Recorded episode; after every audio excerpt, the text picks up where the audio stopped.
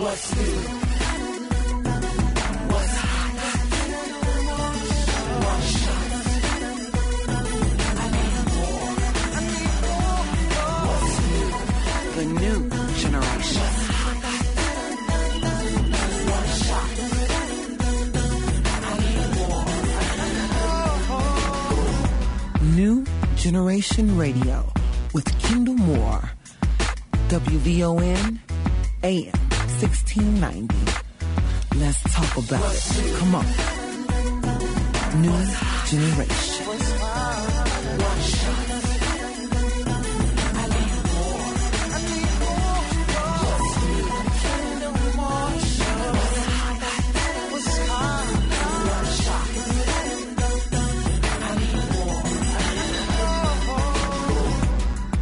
More. Moore Talk Radio. WVON AM 1690. Streaming live from the web. WVON.com. Let's talk about it. What's new?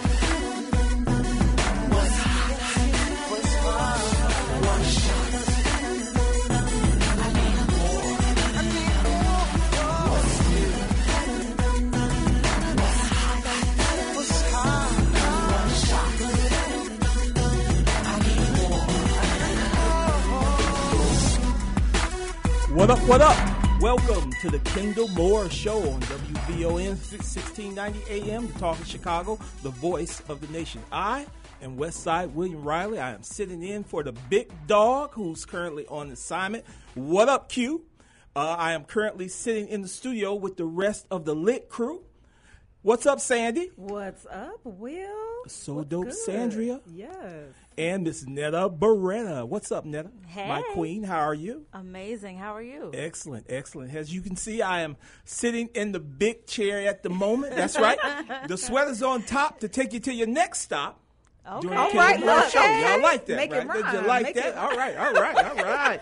also, Miss Fire Naya is sitting here in the studio with us. What's up, Naya? Hey. She got on this black dress, y'all. Me Y'all have to something. see this black Woo! dress. We got to figure out how to do the, the Facebook Live so you can Yes, see her. But yes, she yes. looks like the fifth member of En Vogue Okay. in the Hold On She video. is looking to get chose. Yes. All right, and she just might. Before we get started, I want to say hello to the one and only Miss Robin Lewis. Hello, my queen. Hi, How are look at you in the big chair. I'm in the big chair. You are doing just fine. Thank you, thank you. How's It's- everything with everybody? Man, we are great. awesome. Y'all look great. Thank you, thank you. And also in the studio with us doing the sound, the sound man, the DJ extraordinaire, Mr. Jared Matthews. Hello, my friend. How are you? I'm doing good, brother. Welcome back another week. Happy Friday to all Happy y'all. Friday the to sweaters everyone. on top. That's man. right. The Hashtag sweaters on top, You baby. gotta let them know. That's right. That's right. Okay. All right. So what we are going to do is we're going to take a break and then we'll get right back to news and information and, and some good conversation tonight uh, on the Kendall Moore Show. So sit back, relax. We're going to have some fun tonight. Kendall Moore will be right back on the Talk of Chicago, 1690 WVON.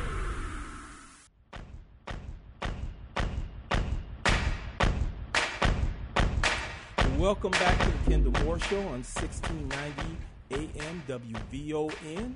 Uh, I am Westside William Riley. I'm sitting here with the rest of the crew, here Crew on in the Kendall Moore building. Show. Yes, yes. Yes. It's Friday. What's up, ladies? What's And going on? you just had a birthday. I just you had a tried to sneak out of here He He tried to without keep it telling really us. quiet, didn't he? Well, you my- on the low. yeah, well, my Facebook friends knew. Y'all on Facebook I with me, mean, right? these Y'all are we're, we're your WVON friends. Right, You have, real you life. know, a You know. city full of listeners who want to wish you a happy birthday. Okay, okay. Hit us up on the line. Call in. Hit us up on Facebook. Leave a comment. Give Will some Happy love. birthday, Leave Will. a comment. Uh-oh. Yes. you gotta show Do some you have a, a special birthday sweater that you plan on wearing?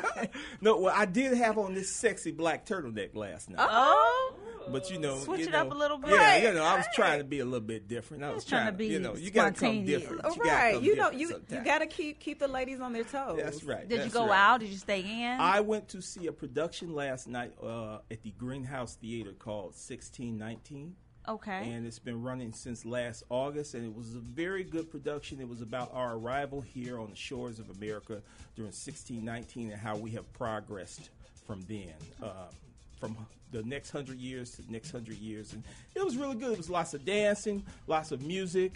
It's still playing. Uh, uh, okay, some free, some free pub, but it's still playing at the uh, Greenhouse You're welcome, Theater. Greenhouse Theater. Yes, yes, it's still playing at the Greenhouse Theater. I think they're sold out tonight, but it'll be running all weekend. Just check it out. It's pretty good. Did you have a date? No, not really. I uh, my, really? not really. I mean, Not my, really. My, my son uh, wanted to take me Oh, out. that's like, nice. Dad, Dad, I got something for you. He knows. He, you know, he senses the militant in me. He knows about that. So he's like, "This is something you like." Exactly, and that's why you are our political guy. That sounds Yes. like yes. Yes. West Side Will all day. Yep, yep. What we got coming up tonight? Okay, so has uh, I know people have been talking about the uh, Chicago Public School Board making the um, uh, making Indigenous People. People's Day a replacement for Columbus Day, Okay. and you, we we know about that. And also, there was a young lady that was unfortunately shot in the car, you know, and uh, that is something that's really sad. So Definitely, we'll get into that. Yep. And a couple other things. We have a young lady coming in at seven. Yes, we have uh, Kiana Hughes. Mm-hmm. She's going to talk to us about cannabis, the cannabis industry. You know, how do we get in on it? Yeah, so they actually So- give certificates. We for- got to monetize the? West Side We- smelling like loud all the time. right, get get some money I from think, it. I think she's gonna get a lot of students from over there on the west side. Then. Yeah, you're gonna have a lot of students, and then and then we'll go into the lit roundtable hour, and we have a lot of things to talk about. Then, hey, did you hear that Mike Tyson is auctioning off his daughter ten million dollars? He would You give a man what? ten million dollars to marry her. Lord. Yeah. Yeah, good luck with that. He looks she but but she, not, without being critical, she looks just like her daddy. and that's all I'm saying. All right? All right. So, earlier this week earlier well, we're going to take a break and then we'll be right back, folks. Getting you from your work week to your weekend. It's Kendall Moore radio for the next generation.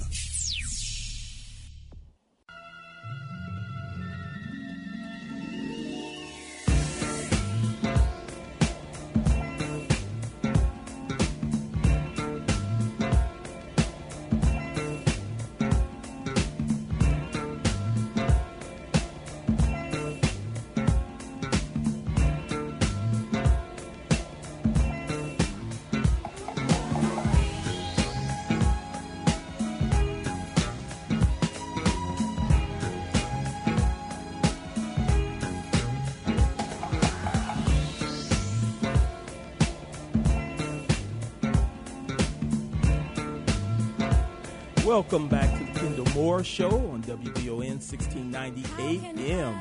We ho- uh, thank you for sitting in and listening to us. Kendall, the big dog, is currently on assignment, but I, Westside William Riley, am sitting here with the lit crew. So dope Sandra, Netta Beretta, and Faya Naya. And she's wearing that dress, y'all. I'm telling you, y'all don't know, boy. We got, whoo. Okay. So check this out, guys. Earlier this week, the Chicago Public School Board voted to um, change the name of Columbus Day to Indigenous Peoples Day. And, you know, I know people have been talking about that, but, you know, I kind of have a, I, I kind of know one of the board members. His name's Dwayne Truss. He, he descended from taking a vote. Um, but anyway, they did vote to, to change the name. However, today, Lori Lightfoot, Mayor Lori Lightfoot, decided that she was not going to change the name from Indigenous Indian or from Colum- Columbus Day to Indigenous in- Yeah, Indigenous serious. So, plot yeah. twist. Because I mean, Yeah. she, you know, handpicked that board. Those are her people, and Yeah. she's like, well, at the city level, I'm, I'm not honoring that. Yeah. Now I don't know uh, necessarily know what the Italian demographic is in Chicago anymore. I know it's changed a lot over the years, but I can only imagine that the reason why they wanted to change the name is partly because there's uh, we have a huge Latino population and it's growing every day, and they're becoming voters. They are becoming aware and this is also something that's been happening around the country. There are actually nine states and 44 cities that actually have have uh, celebrate Indigenous Peoples Day As opposed to Columbus Day. as opposed to Columbus Day. And you know, oh, really quick before we uh, go off into this conversation, anybody that has a comment, please feel free to call in. The number is 312-374-8130, just to let you know. So, yeah, getting back to the conversation, yeah, it, I can I kind of understand why they want to do that. I mean, historically, I I studied in Mexico. Uh, I understand the, the devastation and and the things, the way they feel about Christopher Columbus. Did you know that Christopher Columbus used to chop off children's hands when they did not bring enough gold, um, when they were in the mines, and uh, just a lot of cruel things, and especially when it comes here to America. I, I can understand that why they want to change it. However, you know the Italians, the Italian American group, they celebrate Columbus. He was Italian, and uh, that that is the conundrum. I mean, it's definitely you know this history with with Christopher Columbus is definitely problematic. So you know, amongst us, you know, in our community, Yeah. we always say the only Christopher we acknowledge is Wallace. That's right. Talk about Biggie Smalls. Right, so that's most right. of us already have been given the side eye to Columbus Day because Mm-hmm. we know like we're not about to celebrate that. Like, what are we celebrating? How do we celebrate someone who raped, who killed, who quote unquote discovered land that already had inhabitants? Like, that makes no sense. So, a lot of us were already out of that. And I guess in Chicago, Chicago public schools, they were calling it, um, Indigenous Peoples Day slash Columbus Day, so they were trying to straddle the fence and you know make everybody happy. But I appreciate that the board just took this stance of, you know what, let's call a thing a thing and let's just go full force Yeah. and change the name. Yeah. I feel like uh, Lori Lightfoot's take on it was just kind of like, I don't want to deal with this right now. Yeah. Because Yeah. she didn't really say why she Right. didn't support She their said, Well- she said they've been celebrating both, and she thought that was okay. And that's so fine. it's Yeah. Whatever. Well, I wasn't aware we were celebrating both, but I know Columbus Day is an official holiday, Right. And Indigenous Peoples Day is is something that is personal to to Latino to the Latino community. Just like Juneteenth may be personal to us, but you know, it's, it's like how do you celebrate barbarism?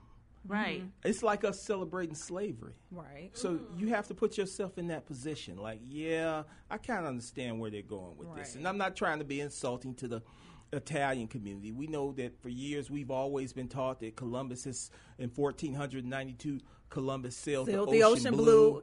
And it irks me that we remember that still. Like it's so ingrained in our heads. But of course, it's like, especially here in Chicago, we really do try to, I guess, honor the Native American spirit, the Native Americans who who settled here. Um, but apparently, uh, the uh, Italian American aldermen are extremely they're big mad Well, yeah, there's uh, Alderman. Uh, I want to read. Yes, Yeah. uh, Alderman Nick Sposato. Sposato. He quote says that he's ready to go to war, Hmm. and he says, and I quote: "Go ahead and have your damn Indigenous Peoples Day. Just don't have it on Columbus Day." See, look, Wow. you're gonna make me say something offensive when you say something like that. You going to war? Come on, man. Nick, Really, ex- Nick. holding on so tight. And so he goes on to say, they're taking Columbus Day away. I'm an Italian American. He found America.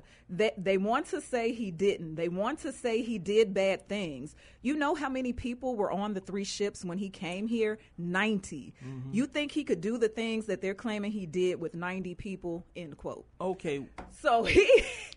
so he's denying the barbarism, The the, barbarism, genocide, the he, the fact that he and, and I have Didn't to discover challenge him on America. that. Yeah, I have to it- we're- challenge the him on country's that. not even named for him. Why are we holding on so tight? Uh, Americo Vespucci, Vespucci. who who came. They said he actually came before him. And also, here's the thing: Did you know the Minnesota Vikings were actually named after the Vikings who were here probably 500 to 1,000 years before Columbus? It is a documented fact.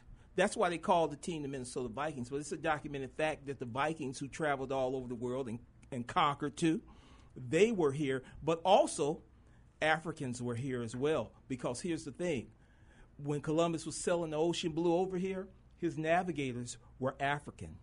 They were African, and that's how, and, and we they were known for that. We were known for that, our navigational skills and everything. So, and that's a fact that was written by uh, Professor Van Ser- Sertima. He's gone now. He died in 2019, or I'm sorry, 2009.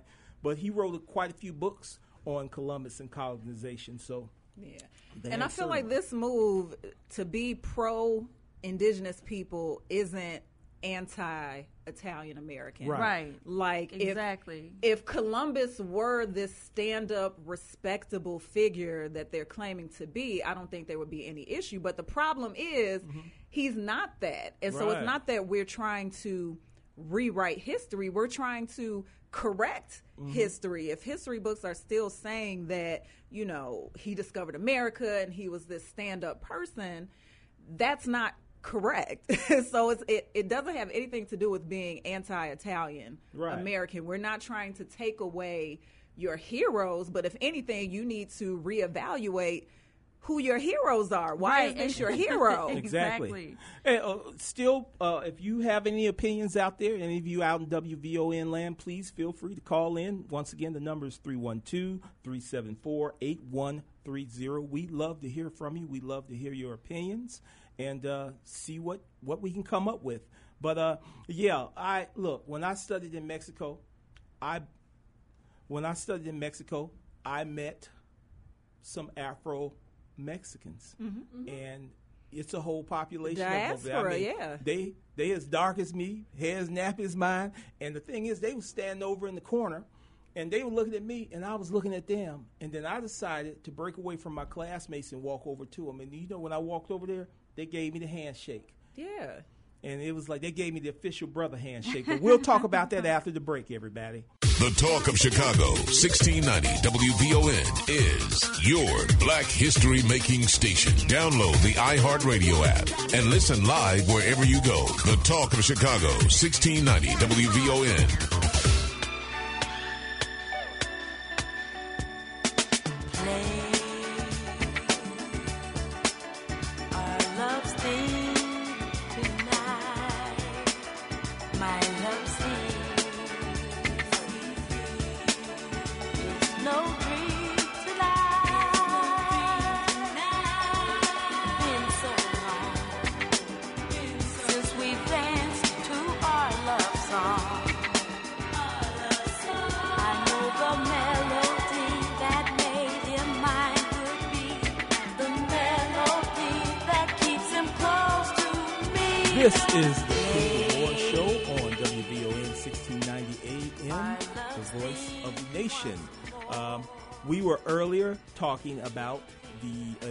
Indigenous Peoples Day um, change that was con- being considered.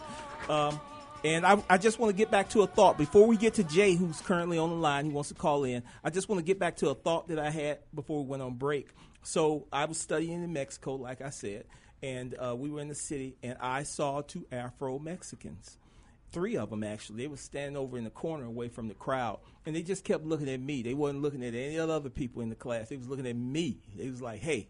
So I happened to walk over to them, and when I walked over to them, they gave me the dap. They gave me everything. This was like 15 years ago. Okay, and they, you know, and I didn't really know the language as much. I was learning while I was there, but we had an understanding to the point where my professor walked over there and said, "William, did you you know them?"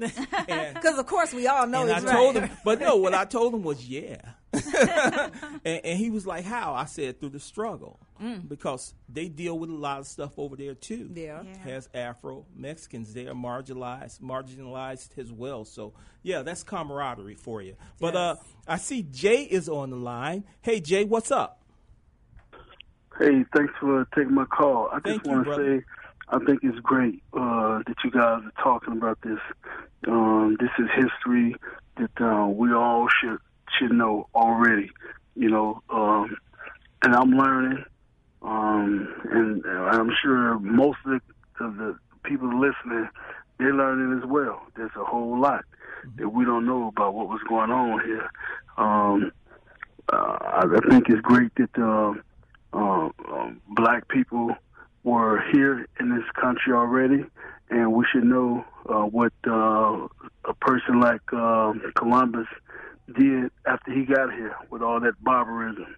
So while you, com- while Italian people are getting angry about you know um, dismissing uh, the Columbus holiday, we should continue to compare uh, what was taught and what was the reality, what was already going on already here, and you, y'all, y'all brilliant, and y'all just Thank you, y'all, brother. y'all doing it, and I appreciate it. Thank Thank you. Thank All right, you, Jay. Thank you, Jay. Wow. You We're brilliant brilliant, everybody. Hey, thank you, brother. We appreciate that very much. Like like I said earlier, you know, um, I from my research and, and everything and having to have been over in South America for a while, you know, you can see why the country is really devastated.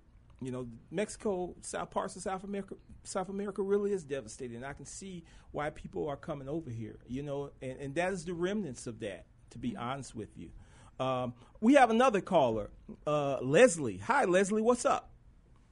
What's up? What's Hey, up? hey. A Hey, friend Leslie. of the show. Hey, family. Hey, hey. So give us give us your real deal. How are you how are you feeling about this and this uh you know, aldermen are big mad about this name change in CPS. Yes, they are big mad. And if anybody wants to go to my IG page and look at all the other people who are big mad and the lovely things that they say about um, people of color, um, feel free to go and take a look at that because y'all know I did write a poem about it. Right. and um, a man actually said, "To the victors go the spoils," in reference to genocide, rape, um, and uh, you know, just just the horrible things that that Columbus brought. Um, I think it's, it's a great first step. I think when we get to a place where we're not having parades for Columbus Day, I think that will be a better step. I mean, Germany doesn't have parades for Hitler. Right, Right. exactly. So once we get to the point where we're not having parades for someone who one did not discover America, right. he landed in Haiti in Mm-hmm. 1492, um, and was responsible And you see the devastation the over there, right? of eight million of the Haitian indigenous people there. Yeah. So yeah, he didn't. He didn't even get to us. Um, and he was so atrocious that at some point he was actually sent back to Spain in chains and handcuffs. So, um, like Italian people, you have so many other people to celebrate. Mm-hmm. Why we are so focused on celebrating a murderer is I just don't understand. Yeah, yeah, I agree. They they have they they have Leonardo da Vinci. They have Galileo. one. Galileo. Pick yeah. one, right. Yeah. hey, hey, Pick I one. think that's better. You know, trust me. Leonardo Increase the DiCaprio. people. I- Yes. Wait, somebody. yes, but not but not uh, uh, Tony Soprano. Definitely not. No, like it's it's and it's not and even I would celebrate Tony Soprano. It's not even to the level of, of of of a gangster. Like I, I don't because we have not been taught enough. We do not fully understand the the evil Mm-hmm. that was associated with Christopher Columbus and what he brought, what his legacy is. He sold girls as young as nine into prostitution, into the sex trade. He, we have his journal that literally say that, oh, I've landed in this place and these people are so kind that we can make them do whatever we want them to do. Yeah. He encouraged his people on his ship to rape women, to beat them in submission. This is all documentation that we have. It's not like some secret scrolls. We know what he did. They Yep. set up a system where the indigenous people had to pay um, cotton or gold, and if they didn't, every three months he would chop off a hand or a nose. Mm, Yep. He is the father of the transatlantic slave trade. Mm. Yeah. This is not a man who deserves to be celebrated. Yep. Extreme barbarism. Hey, thank you, Leslie. Thank you for calling. Thank you for in. all we of that. appreciate it very Always much. As dropping always, gems. always. We look forward to hearing me, I'm from you here. and seeing you again. Just let me know. All Just right. let me know. But thank you for making this platform and having these really valuable conversations. I appreciate you guys. Thank Thank you. We appreciate you too. Yeah. Yeah. So Yeah. does it ever? Oh, I, it's just beyond me that people are fighting for this. Like and, and really turning it ready into, to go to war. turning it into a race thing. Yeah. it has nothing to do with the fact that he was Italian. Mm-hmm. Yeah, but I think it's just like if we were, if they were to tell us we can't have a Martin Luther King Day, we're going But to change Martin it. Luther did he kill Exactly. people? Right, and I don't think they. I don't. right. I honestly don't think they consider that. They take It's that not into apples consideration to because apples. Black history or this type of history. Now that people are getting more woke, as we say now, Mm-hmm. and now this is the information age.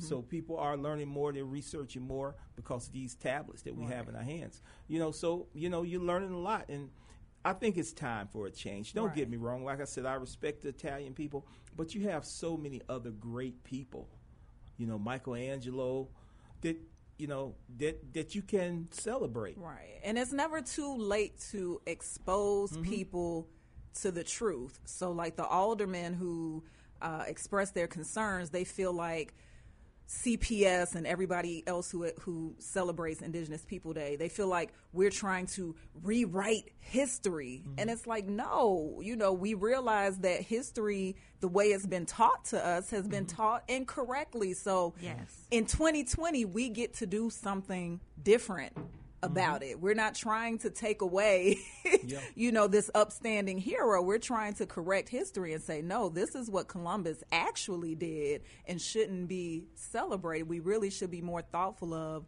the indigenous people who were here. Yeah, there was another professor also. He died like ten years ago, Howard Zinn, and he he would write a lot of books. Uh, uh, wrote on the side of the losers, and one of his most famous books is the People's History of America. I I remember reading that, and it, it talked about that exact same thing. How the Indians or how the Native Americans and the people who were trying to start unions or just uh, break away from the establishment to form America, how they when they lost, what they lost, and how they suffer today from it. You know, but he passed some years ago. But I just remember that when I when I see stuff like this and people are upset, I think it's they really should take into consideration now. We're supposed to be more evolved now. Right. You know, so we should be able to, you know, correct the wrongs of the past. And then we have a voice as well. So even if the alderman is fighting, where what did he say? He couldn't do all that with ninety With people. 90 people. Yes, Well, he there- could. But there are a lot of us. Yeah. Okay. And there are a few of them, and we can fight back, and we can raise our voices and make a difference, even if there are a few people who are opposed to it. Yep. Exactly. So we're going to take another break, folks, and we'll be right back uh, at the top of the hour. It's WVON's original Friday night show. Kendall Moore. He'll be back in a moment. Or flavor bit of batter, chitter chatter, matter than the mad hatter. I bet you my, my fatter, I got the data to turn your body into antimatter. And just like a piece of sizzling, you'll fit inside my stomach with the eggs and grits between. The king is what I mean. I mean, my man, get a cup and put some change inside your hand. Now hold up, let's make this official. Everybody, let's agree that MCs need a tissue. The folks my only issue. I bet your mama miss you, and I bet the Mac take off like an MX missile. No more you whining on the charts. Welcome climbing back as to the make the Kendall Moore Show on I'm a harder than WVON I. 1690 AM, the voice of the nation.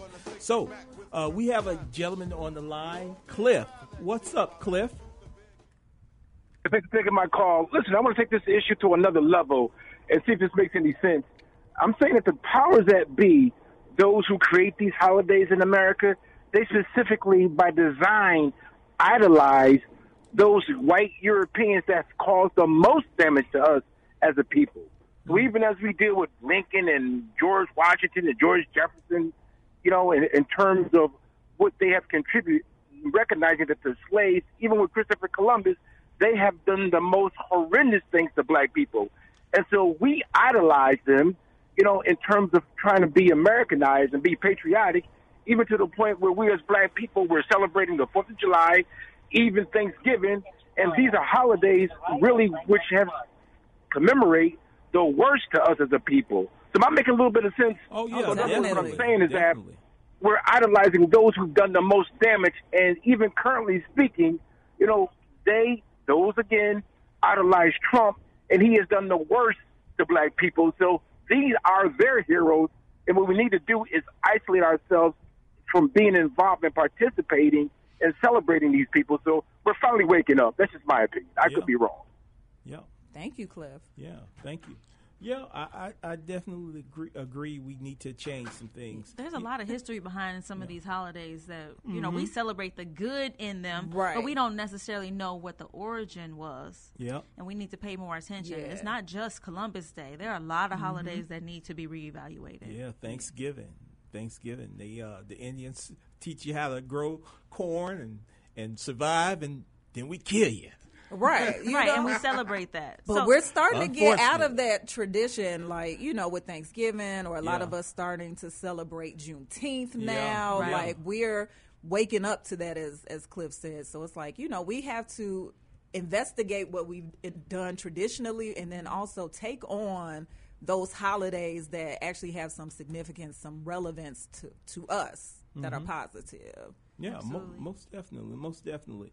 So, uh, so switching gears a little bit. Speaking of barbarism and the way people are being treated, um, there was a young lady that was sitting in her car in South Shore Yeah. a few days ago. Yeah, this was over the weekend. She was in her car in South Shore, um, a 51 year old woman uh, near 73rd and Bennett, which when I read that just kind of freaked me out because I used to live on 72nd and Bennett. Wow, Um, Terror Town, Terror Town. yeah, and this was just before 3 p.m. Someone walked up to her car and shot her in the head. In broad daylight. Broad day. Just I mean, bold. middle of the afternoon. Mm. And it's one of those things like when I heard the story, it's like we should be so outraged. Like, Yeah. yes, we know gun violence happens, but we're just hearing more and more of these stories, just complete barbarism That's what it is. again. You That's know, exactly whether it it's somebody walking up on, on a woman in a car or you have um, a group of gunmen just randomly shooting Mm-hmm. into a convenience store. And it's like, where is the outrage? When do we begin to march for that or picket for that? Like, how we can't just keep normalizing it because I think we're getting to a point Mm-hmm. where now this just feels like this is what happens. Yeah, just desensitized. Yeah. Yeah, well, I agree with you, and I'm going to tell you how I've always felt about it. These guys are living with somebody. They stand in somebody's house. They Right, and why can't the basement. police catch they sitting on nobody? couch, the dad ain't saying nothing to them, and they get up, gone, and they come back a few hours, and they just chilling, man. And it's it's something wrong with that. So let me tell you what happened to me about three years ago. Real talk. I got out of my car. I went up to my stairs, my door, and just as I put the key into the door, I hear three pops, and I turn around. It's a young man, twenty feet away from me, Mm. in front of my car, shooting at five other guys. Wow. running. They was about thirty feet away from him, and they all ran down the street. Guess what? He missed all of them. Mm. But my neighbor happened to be across the street, sitting on her porch. I didn't even know it's, it was late at night, and she. I noticed her crawling through her door. Here's the thing. He looked at me. I think he did, and then he walked away. And I'm thinking to myself, man, did he notice me or was he worried about me? Because he probably could have shot me. This happened three years ago, Mm. and I wrote about it. And uh, the guy missed.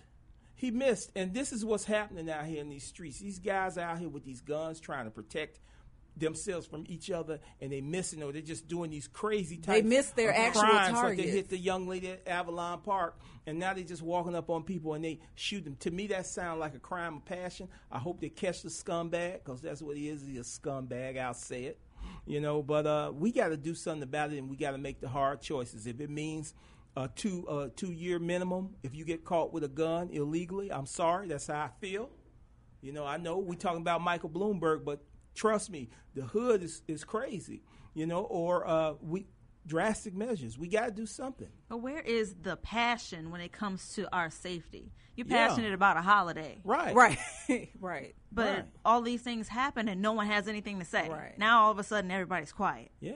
And maybe they do need to march, but maybe they don't because I feel like that's all they ever do is march. Right. And then it's over with and then no one talks about it again. Well, here's here's my thought on marching. I believe in marching, but you got to go where the money at. Now you ain't Mm. heard heard it from me, but then again, yes, you have. Go where the money. You gonna march? Go where the money. When it once they'll hear you then, because once you stop that money from flowing, it's a different story. It's a whole different game. All right. right. So we're going to take a break. We'll be back at the top of the hour with our guest, Miss Kiana Hughes. Kiana Hughes. She's going to show you how to uh, take some classes on cannabis. I'm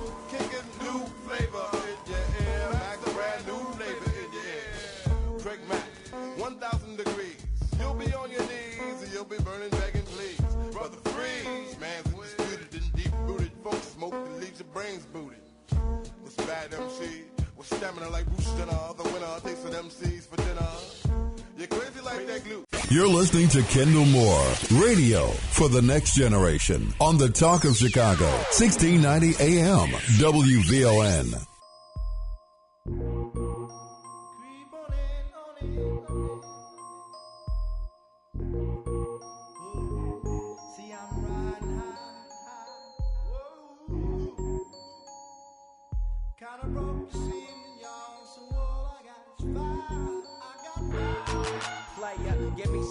And I might just chill. But I'm the type that like to light another joint like Cypress Hill. I still do be spit loogies when I puff on it. I got some bucks on it, but it ain't enough on it. Go get the S, the T, I, D, E, S. Nevertheless, I'm hella fresh, rolling joints like a cigarette. So fast across the table like ping pong. I'm gone, beating my chest like King Kong. It's on, wrap my lips around the 40. And when it comes to getting another stogie, fools all kick in like Shinobi. Know me ain't my homie to begin with. It's too many. Probably let my friend hit bit. Unless you pull out the fat crispy. Five dollar bill on the real before it's history. Cause fools be having them vacuum lungs. And if you let them hit it for free, you hella dumb. Da-dum dum. I come to school with a Taylor on my earlobe. Avoiding all the flick teasers, skeezers, and weirdos. That be throwing off the land like where the bomb at. Give me two bucks, you take a puff and pass my bomb back. Suck up the dank like a slurpee. The serious bomb will make a nigga Cause homies snagged me to take the dank out of the bag.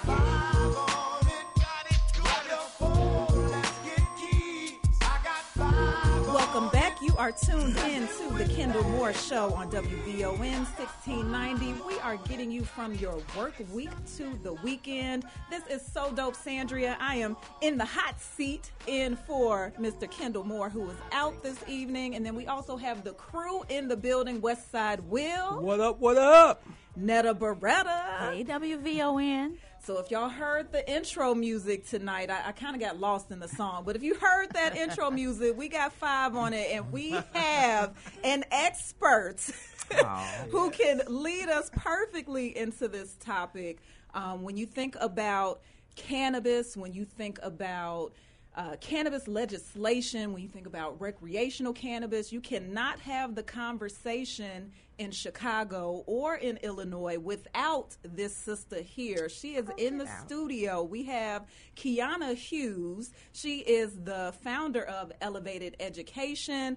Um, she designs curriculum around cannabis. She speaks all over the state, all over the country, I'm sure, um, and just letting people know the ins and outs of the cannabis industry. So, helping us to go from consumers and uh, recreational users to really being players in the, in the business side of it. So, thank you, Kiana, Oh, for thank joining you. us tonight. Thank you all for having me. It's um, a pleasure. I was really surprised to see you here. So this is this is good. This is real comfortable. I feel at home. Yeah, we want to make you feel at home. This is this is one of those conversations where you just have to be comfortable. Yeah. because we're gonna jump in. We're gonna dig in a little bit, and so I want to start. Um, of course, you are highly decorated. Uh, from an educational standpoint, when it comes to cannabis education, when it comes to training, when it comes to training others, but I want to know how you personally were introduced to cannabis, or back in our day, we probably called it weed or reefer or something Right. else. You know, Loud. depend, loud, depending on the age. that one back in my Um, day, but you know, I, I remember I was in third grade And my best friend from third grade, I was at her house one day, and she was like, "Come look at this." And so we go, we sneak in her parents' bedroom, and she showed me on top of their dresser, like their little stash of weed, and I had never seen it before. And I was like, "Oh my god!" Like your parents smoke weed. so, what was the experience like for you? How how did you discover weed? Oh my goodness. Um, so my parents were like your friends' parents. Um, you know, my parents had they had weed and weed was around. I, I came from a family, a very big family, lots of aunts and uncles. On my dad's side, there's like 13 kids, Mm. and then on my mom's side, there are um, I got three uncles and so on. So it was always around, right? And to me and, and my family and it growing up, it really wasn't um, it wasn't a big deal, right? It wasn't um, you know, I remember my parents going and getting the little, you know, the little manila envelopes Mhm. with the with the weed in it, and it had, you know, even then it had a bunch of seeds and stems and things in there, and I would see like the little, you know, roaches in the ashtray. Now I would never see them like smoke in front of me. Okay. But for me, it just wasn't a big deal, and I think a big part of that was because I also had um, a lot of heavier drug addiction in my family as well. So I was always really able to just kind of see the contrast between the two. Okay. Um, and just, I always kind of knew for myself that there was a difference. But I did get caught up in a lot of the anti, you know, just say no and the dare Mhm. and all of that. I got caught up in that just like everyone else. So I, I was not a uh, an experimental, you know, teenager. I didn't smoke in high school. Um, I had some of my family mem- one of my family members in particular, someone who was very close to me, who had um, he just completely changed. Um, and I think he had smoked. Uh, he had kind of walked up on a blunt that he didn't have no business smoking. Let's just put it that way. Mm. And it had something else in it. And he Mm. went from being this completely fun-loving, funny, hilarious, like my favorite, you know, one of my favorite people, to just like a zombie. And it, it changed him for a few years. Um, thank God how, somehow he kind of came out of it, but he's never been the same. But for a long time, I was just scared just off of that, right? Like I Mhm. knew that cannabis itself or weed itself wasn't a bad thing, but then it was just like you just never know, you know, you just never know. So, um, but then I went to college. Dun, dun, dun. Okay. I went Look, to you can end right there because we right. know how that. that goes. exactly. um, but and and eventually, I you know I ended up starting to, to smoke. Uh, smoke weed, and I'll say I always say this. No, really? Uh, yeah, not right away though either. But I'll I'll say this: the um, the best weed, even to this day, that I ever remember seeing, right, and the most uh, stoner dude at my school. I went to Augustana College, Okay. and the most you know, and it was a, that's a majority white school, right? So Mhm. it's not that many of us, but it was this guy. He was a genius. Like literally, he was a genius. But he did all the drugs. All- I mean, All of 'em. all the drugs, and he gave us some weed, and it was like like bright lime green, and had these bright red hairs in it, and it was like the best thing. Even like to, like I say, to this day, I still be like, yo, I need to figure out what that was that Anders Mm. had. Um, so it, you know, that just kind of changed it, and I and I had a group of friends that we would smoke and stay up late and do.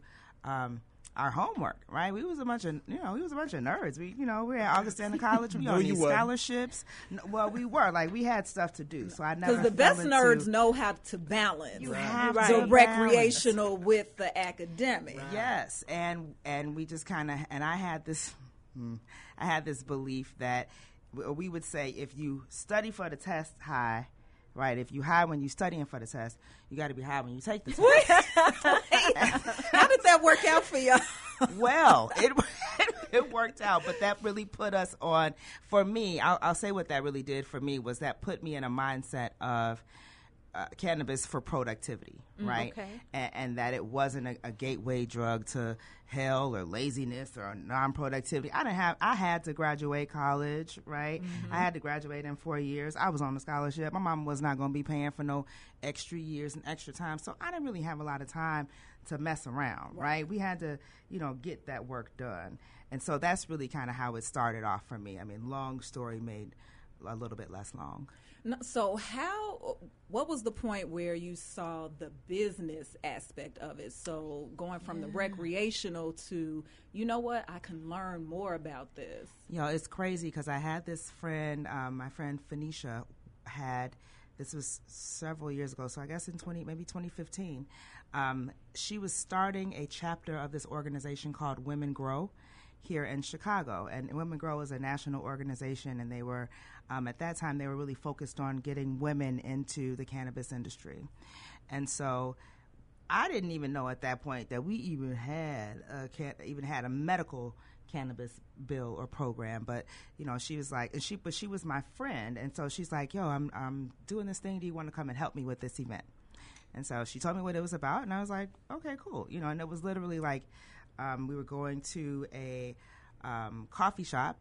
And this lady was coming to speak, and it turns out the lady ended up being Edie Moore, who is like my Mm. really good friend and uh, mentor and whatever now in the cannabis industry. But that was the first time I met her, and she was talking about um, their process submitting their application and winning the license for the medical cannabis industry. And um, so we just really started doing more with that organization.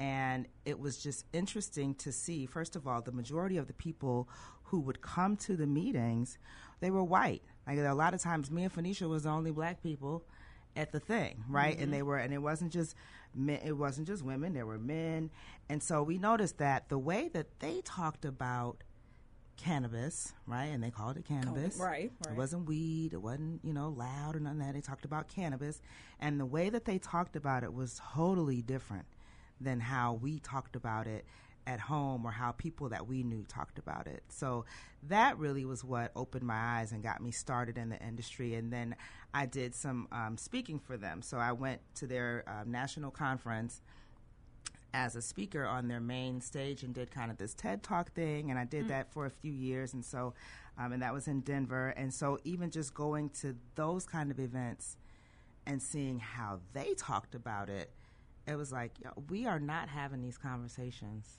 at all, right? At all, and so it was just starting to be some buzz going around. In our neighborhoods, we didn't even know that there that medical cannabis was a thing. Right. What do you think it is that keeps us out of those conversations and out of those circles? Um, you know, we have a, a sordid history with the legal system and the war on drugs, and uh, you know Ronald Reagan and Nixon and all of that.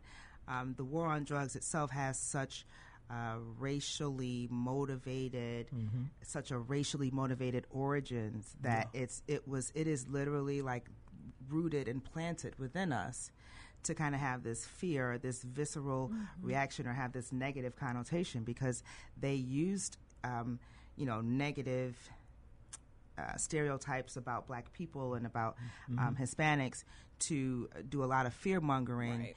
About the cannabis plant, right? And, and it went from being available, being in uh, various products and medicines and things like that that were actually on the shelves in the stores to, you know, and, and it was called cannabis to, oh, we're going to call it marijuana because that's what the Mexicans call it.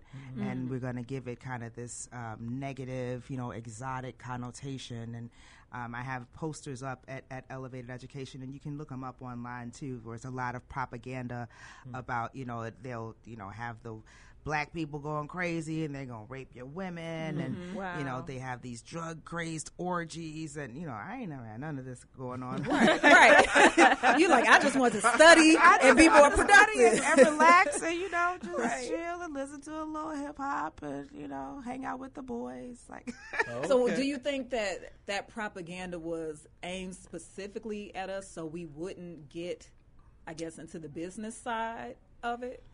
I don't think they were that forward thinking at the time, right? I think it was just a straight up like no, this is bad. I do th- think there were some economic motivations behind it because you know hemp ended up being kind of lumped in with that too, and you know you can use hemp to do all kinds of things, right? You can- yes. You know to make paper and all of that. So once once the hemp thing, you know, if that really was up and popping, then you know the lumber industry and all these other industries.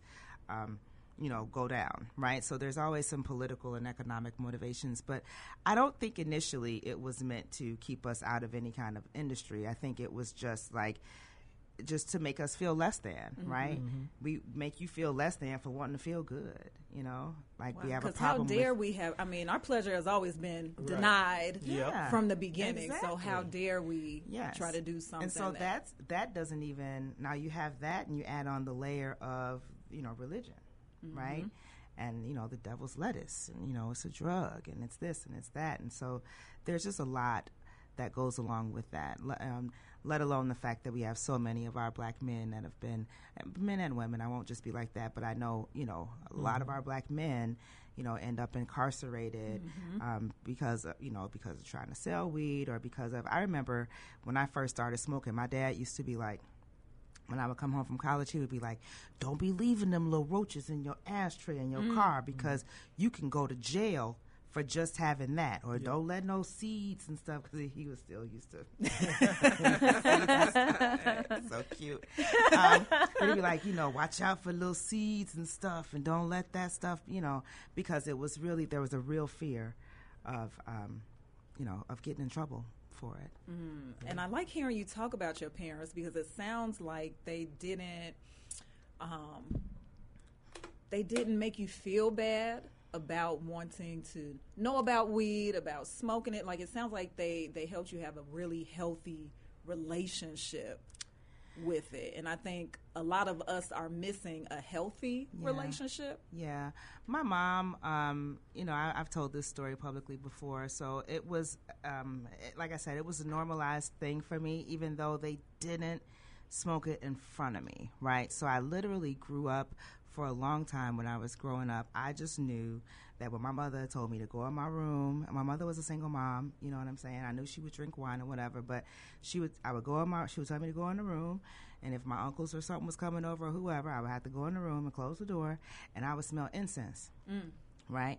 And I would just kind of smell the incense, and that would become.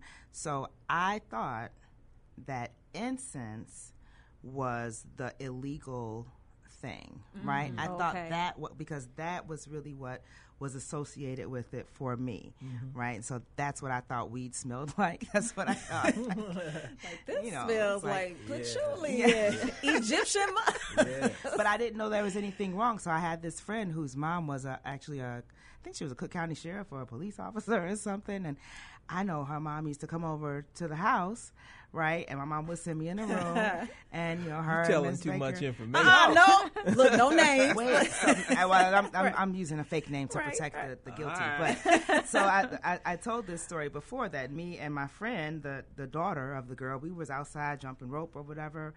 I mean, like little. I was like maybe seven or nine years old, right? We jumping rope and stuff, and um and I, and she was like, um, I said, my mama smoked weed and cig. My mama smoked reefer and cigarettes, and she was like, well, my mama just smoked cigarettes. She don't smoke reefer, and I was like. Yes, your mama do. Oh, you yes, told. she do. Oh. And she was like, uh-uh, how you know? And I, s- and I said, because I had been at her house and I seen roaches in the ashtray, you know, and that's what we called the, you know, mm-hmm. you know, but back in the day they called roaches ducks Yep. or whatever.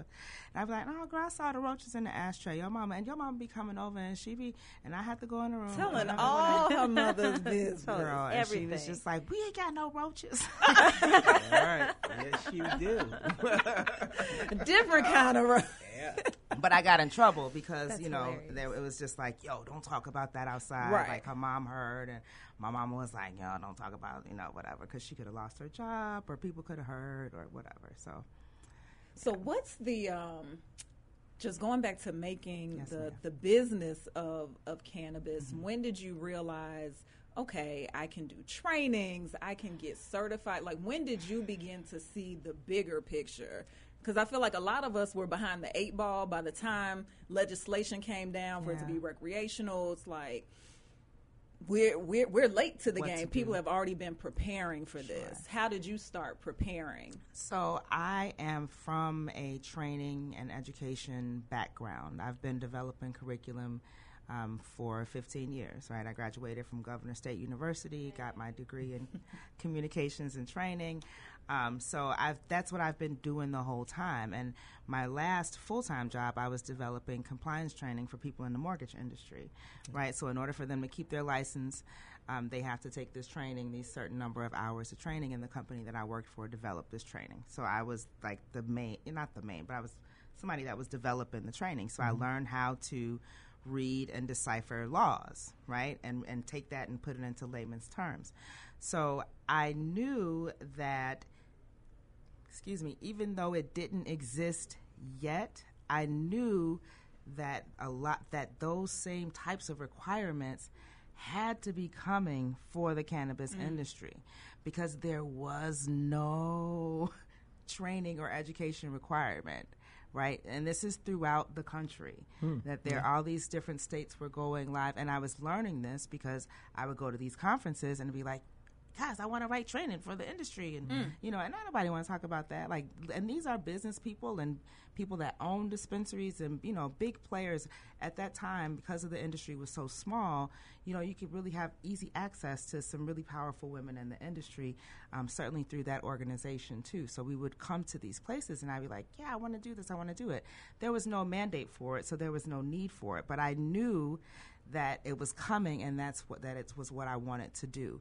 And so I just started talking about it Mm. and um, once this this lady was this girl in particular asked me like I had just made up the name Elevated Education, right? I just like that's going to be my business. I don't know what we're gonna do. good. but- It sa- I mean, it's- it's Elevated. spot on. That's Great, right. yeah, like high school, right? Elevate. That was Mhm. like my word that year was elevate, elevate. So, um, and she's like, so what does elevated education do? And I just, li- and this was God. This is how I know because it just, I had never said these words before. It just popped out.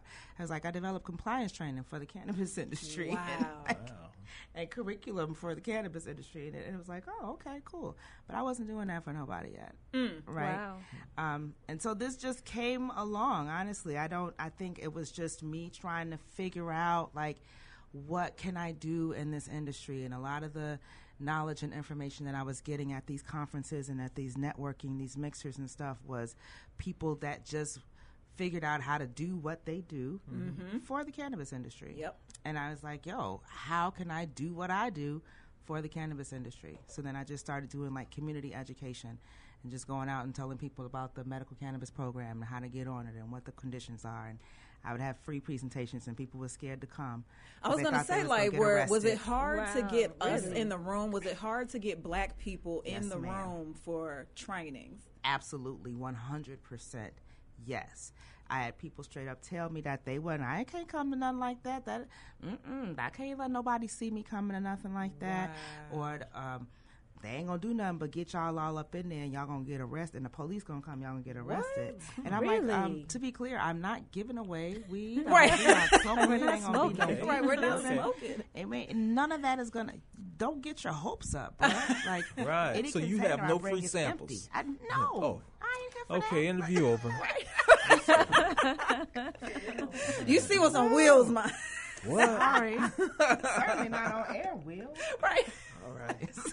So you just had to fight I was looking stigma, to like our interview. own stigma within the culture. Yes, I had. I got a lot of traction in actually in Park Forest, um, but from it was like old white people, and they would come and they they knew what was going on. I had this one lady, she had been, and the older people like they done read all the stuff in the paper. They done, you know, they Mhm. know the stuff, And Well, they have the funding and if they have the funding. want to go further in it. Yeah. Yeah, they would know about it, but our people, mm-mm, they ain't want to talk about that. I had places like we can't host nothing like that here, and I'm like, but you can. wow. But see, that's why they need someone like you to educate them on what's They don't possible hear me, and what's though. acceptable. so, so are you a rarity in this industry? There's a niche. Yeah. Okay. Yeah, I, there's a, I think there's a niche.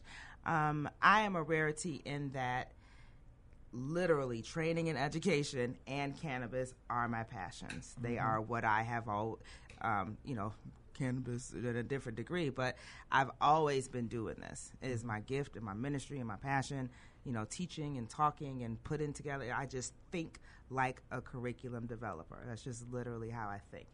Um, so I am a rarity in that I have the unique combination of um, instructional design and curriculum development skills, plus uh, teaching experience. I taught. I teach at Prairie State Community College. I've Hmm. taught for there, there, there for the past twelve years. Um, I teach communications, so you know that the facilitation experience plus the cannabis knowledge. That is kind of a I, I would say that's a niche, but there's a lot of co- there's a lot of people out here that's doing cannabis training. but not like was. you. That's right. And so after this break, we're going to come back, and Kiana's going to tell us um, how you can get in on some of these trainings, what you can expect, actually expect at the training. There won't, will not be weed served, um, and how you can get into this industry. So make sure you give us a call 312 374 8130 if you have any questions for Kiana Hughes tonight, and we will be back right after the break. He's the new kid on the block. He's got the weekends on lock. Kendall Moore, radio for the next generation on the Talk of Chicago, 1690 WVON.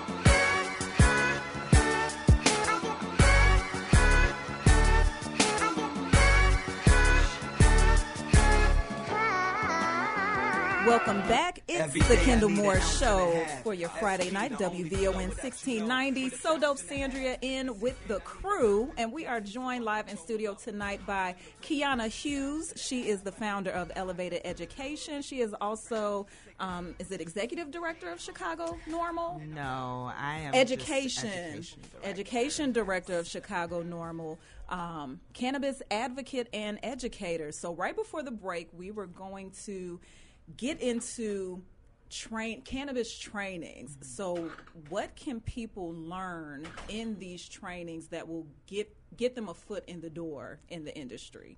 Sure. I um, so I want to start off by saying, if you have an opportunity to go to a free presentation, that you should do that. Honestly, and that's just you know from my roots. Like I like I said, I did this for free for a long time, and people just didn't want to know.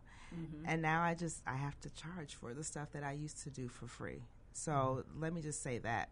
Um, we need the basic knowledge whether you are just going to be a consumer whether you want to get in a business whether you're just curious about what's happening in your neighborhood you need the basic knowledge about the endocannabinoid system what cannabinoids are you know there's more to life than thc and Mhm. cbd god um, so that you need to learn some of those things right learn that terminology now if you're looking to get a job in the industry, there are plenty of dispensary agent training uh, classes and things of that nature out there where you can learn. Um, for example, Chicago Normal has one, the uh, dispensary agent training one, and dispensary agent training two, and it really is a deep dive into um, the tasks and the roles and the responsibilities of people who work in dispensaries, right? Um, and just on a real basic level. So it's not like on the job training, but you know, just to let you know kind of how things operate, how operations flow. But it also gives you that initial knowledge about you know cannabis and the body because we really do believe that that's important mm-hmm. right? And and there's a lot of fear around it because people just don't know. So that's one of the biggest things. I think that's probably one of the more common classes that you see out there is the dispensary agent training or people call it like bud tender training. Bud, tender I like that. yeah. But there's varying degrees of training for, for of that as well. So as far as degrees of quality and thoroughness and so on Right. so, like the big thing now, people like to talk about how getting a dispensary, owning a dispensary is so expensive and it boxes black people out because we don't always have the capital to get into that part of the industry. Um, what are some other ways that we can actually be a part of the industry without trying to come up with thousands and thousands of dollars to own a dispensary? So there are what you call what we call ancillary businesses. Um, my business, Elevated Education, is an ancillary business, and what that means is I provide a service to the industry without having to go through all the licensing hoopla that you would have to go through if you were applying for um, a craft grow or a dispensary or any of that. So people get really limited in thinking that you have to go the licensed route. That is the route that costs the most money. It is the most risky right? Which means you also have the potential to lose the most money, right? It has the highest barrier to entry. Um, for me, the thing that that really stands out, of course, about Black people is our hustler spirit. Mhm. So if we apply that hustler spirit to figuring out again how to do what we're good at already for the cannabis industry um, and really looking at it beyond like yeah there's a do- lot of dispensaries but they're going to need to be built out. They're going to need electricians. They're going to need hvac people right? Ventilation. Legal. clearly ventilation is a big deal Yes. right, Right. clearly they're going to have to water these these um, Yeah. cultivation places they need water plumbing like i'm really big into Yeah. trades you Yeah. know what i'm Right. saying so um, i get really frustrated and like you said legal accounting it security Copywriters. copywriters I, intellectual property is a big deal Hmm. right people are losing money left and right because they out here trying to do what somebody else did or they making the wrong kind of labels because they they haven't they're not reading the law and they done spent all this money on a, a graphic graphic design right Graphic on a graphic designer who made a label with a weed leaf on it and the cartoon font and it's in bright pink and that's against all the laws right Oh, Cartoon, You know? yeah, yeah. Sometimes- Advertising to kids. Yeah, exactly, Yeah. exactly. So there's a lot of different um, areas that we can get into, and it, like I said, it's frustrating to me to have someone come up to me and say, "Yeah, I've been in construction. You know, I'm a general contractor. I've been in construction for 33 years, and I got a construction company. Yeah, but I'm trying to figure out how to open up me one of these dispensaries." And I'm like, Yeah, that's why? crazy. Why? Yeah. Why? There's So- a, there are a lot of dispensaries that need to be built out. Yeah, there are. So- There are. There's a lot of buildings that even if they, you know, find a building, they're still going to have to do some retrofitting of that building to meet these requirements, right? So I want our people to figure out what the requirements are and figure out how you're going to fill the need. We trying to find, you know, black security companies, Mhm. right? When you're talking about this licensing application process, we need security professionals to write the the plans, right? To write the training, the security plans, right? Like that's immediate money, boom, right? Because you're gonna know what kind of what kind of cameras you need to get, and you're gonna know Mhm. how to interpret these laws and figure this stuff out. Um, so just things of that nature. There's tra- there's a transporter application that's currently out now. Well, they need people that know how to fit you know stuff to a car right how to you know like, like there's specific requirements for the kinds of vehicles that you can use for that they need people who know how to attach a lockbox to a Mhm. car you know what i'm saying or how to make it you know how whatever security requirements so there's a lot of opportunities there really are there's tons of opportunities Like taking those transferable skills. Yes. Pretty much what you do on your day job already. Yeah. You can do it for the cannabis industry. especially if you're Absolutely. already good at it and you've been doing it for years and now you don't you don't have to learn something completely and totally new you know i mentioned accounting the um, term 280e it's a it's a rule that affects all these cannabis these plant touching businesses Mhm. right they can't it basically is the rule that says they can't write off their the cost of goods sold right Mm. because cannabis fe- is federally illegal so they can't they can't write off weed right like you know if you were if you were making that shirt that Mhm. sweatshirt or the Chrissy, shout out to Philosopher, right? Yes, we love She Philosopher, shirt, yeah. Right? Well, because she had to buy this shirt to Mhm. make this shirt, to sell me this shirt, she can write off some of the cost of this shirt. Really? Right? Yeah, that's how you know that's how businesses work. What you have to buy, the supplies and the Right. materials that you have to buy to create your product, you write you get to write off a percentage of that. But you can't do that with cannabis and cannabis products Mm. right? And there's a, all kinds of like intricate um, rules and, and requirements and laws that govern that from an accounting standpoint. Good God, we need black accountants to start understanding this so I can have some black people to send people to. Yes. Yes. Yes. I'm so glad we're having this conversation, and I hope the people that are listening will take it to heart because we always seem like we want to chase the next shiny thing. Mhm. But we have gifts and we have talents in our respective industries that we can just be creative. Yes. Just like you did. You had a Right. passion and you found a way to find your niche in a new industry. Right. Or we want to complain about the part that we feel we're being boxed out of. Like, oh, I don't have $20,000, $100,000. Right. It's like, but you can do this over here. Absolutely. Why are we focused on Capitalize. dispensaries? Absolutely. Yeah. And why are you trying to? I mean, I get it. We want to have a seat at the table, but you know, we can build our own table, right? And we can take over other parts of this thing that will put us in a way better situation with a much lower capital raise than any of that stuff on the license side. So when you talked earlier about uh, the stigma and, and trying to get people out to trainings, is it challenging for you uh, when you tell people what you do for a living? Do you get mixed reactions? Not now. now they want to know how they can do what you do. Right. Yeah, now everybody their wanna back Right. then didn't want Want me, me now. now. I'm Yeah, yeah. Um, yeah, no, not now. It's um now I don't want to tell people what I do because I only want to talk about it all the time. Yeah. right. And it's nice to just be quiet sometimes and just see because everybody's talking about it, so I don't have to. Right, everybody's talking about it all around, so sometimes it's just nice to be quiet and just listen and see what people are saying. Like, oh, mm-hmm.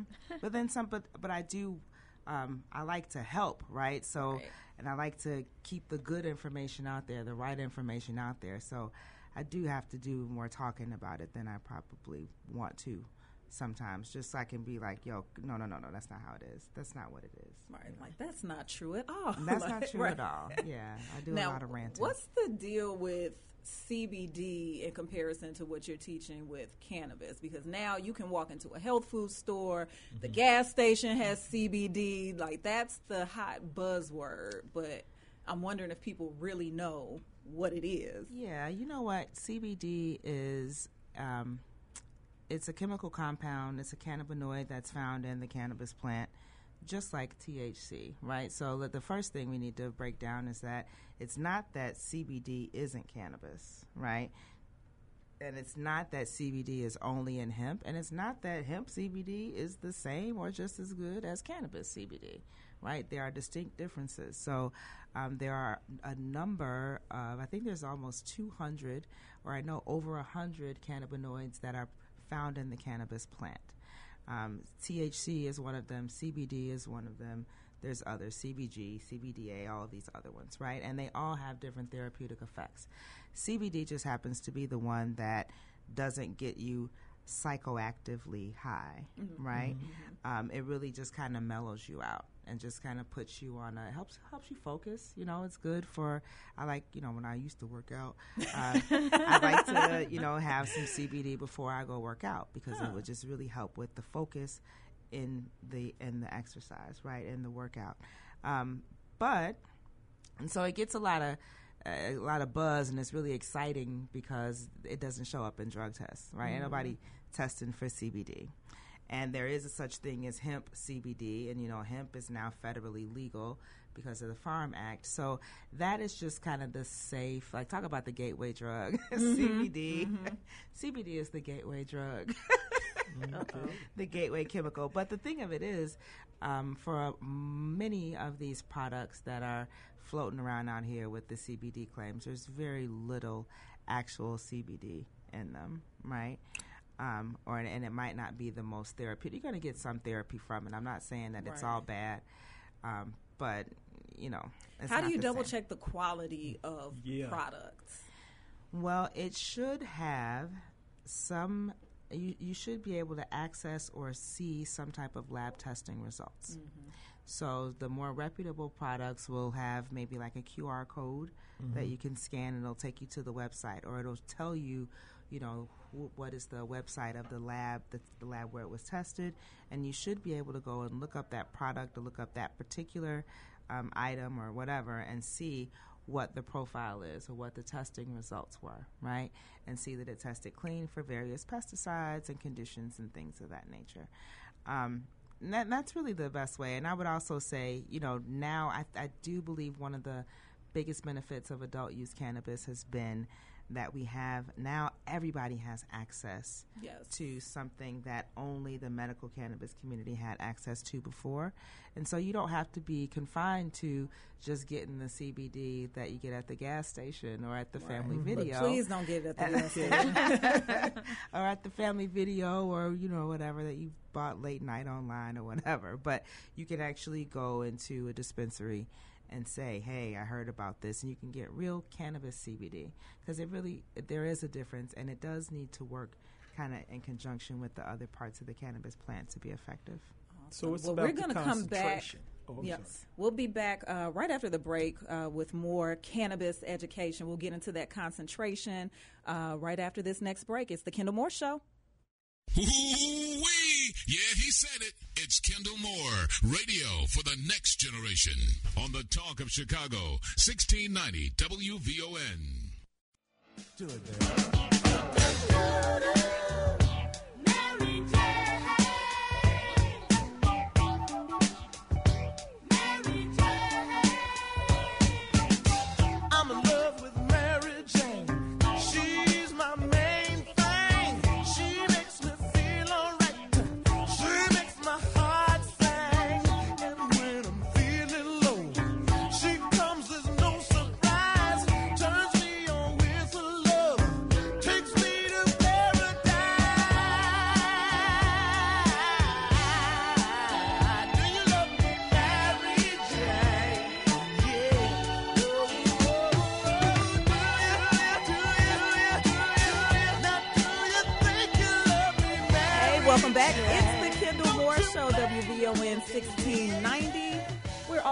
iHeartRadio, and if you're if you're smart, you're also checking us out on our Facebook page. We've got the live stream going at the Kendall Moore Show, Facebook and Instagram. Make sure you check us out. Also, be sure to call us at 312 374 8130. We have with us in the studio tonight Kiana Hughes. She is a cannabis educator and advocate. She has been giving us all the the cannabis tea tonight, and so we're just closing out the hour. Um, but before we get back to Kiana, we have a caller. We have Eric. Eric, are you on the line? Yes, how are you? We're doing great. Thank you for calling. Hi, Eric. Good. I just had a couple questions. After one is where's the uh, location, price, and times of your courses. Uh, two is after you take your courses, are you giving um, contact information for the uh, to get into the in- industry? And I had a statement: the the weed that you were or marijuana that you were speaking about is called redhead sis. cis sesamilia. Oh, you sound like my parents. I'll take talking your answer on that. Redhead. Thank you. Thank you. No, Red those are- hair. Okay. Redhead sens- sensimilia. Okay. All right. have to take we got a connoisseur. Thank you. They, and those are great questions. So, yes, Kiana, let us know about these classes, where, when, how much, and then is there job placement assistance Mm-hmm. after? So um, you can find out all the details of my classes. Let me get this part out first at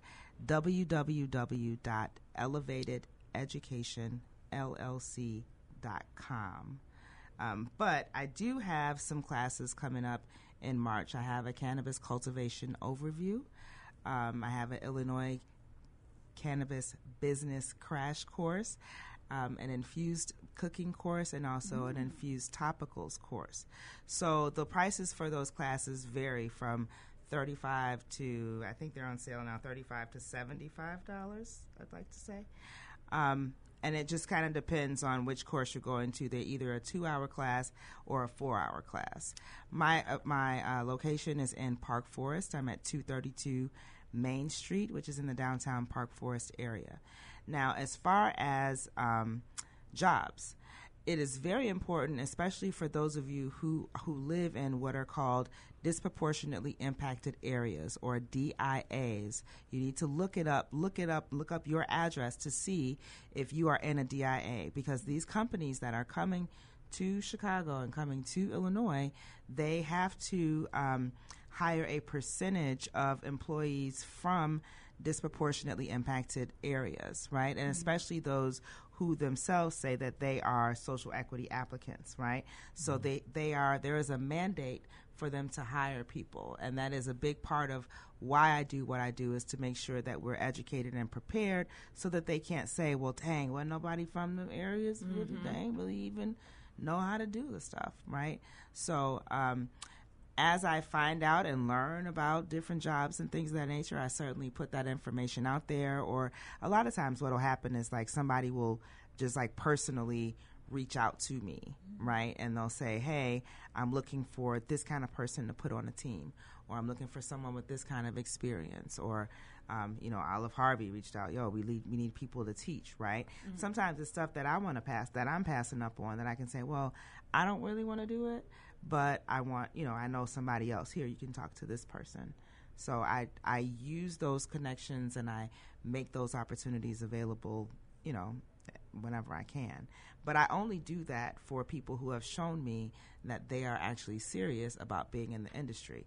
So I don't do that just for the passing person who just happens to reach out like yeah, let me, you know what I'm saying? Like, but you ain't willing to put none of your skin in the game, not even the Google, you ain't even Googled nothing. Right. Right? You like, like you Well, you literally are asking me Googleable questions or things that you could just watch the news and find out, Right. right? So, yeah, I hope that answers Eric's questions. Oh, that's good stuff. Good stuff. And then we have another caller on the line. We have Art on the line. Art, are you still there? Yes, I am. Good evening, ladies. How are you doing? Good evening. All right, young ladies. Uh, well, here's some pushback on some things. Number one, I'm 51 years of age, and I have not ever did any drugs for recreational use. If I had to have some form of surgery or I had to take medicine because I was ill or sick, you know, once the doctor prescribed that I was over with, move on. So my concern is this: how we are teaching our children to say no to drugs. Number one, and then the same token, we promoting drugs. Number two, we know drugs and alcohol has decimated and stro- destroyed the community. We know this for a fact. So my my problem with this is I have never seen any drug that anybody did any good for recreation use came out of it.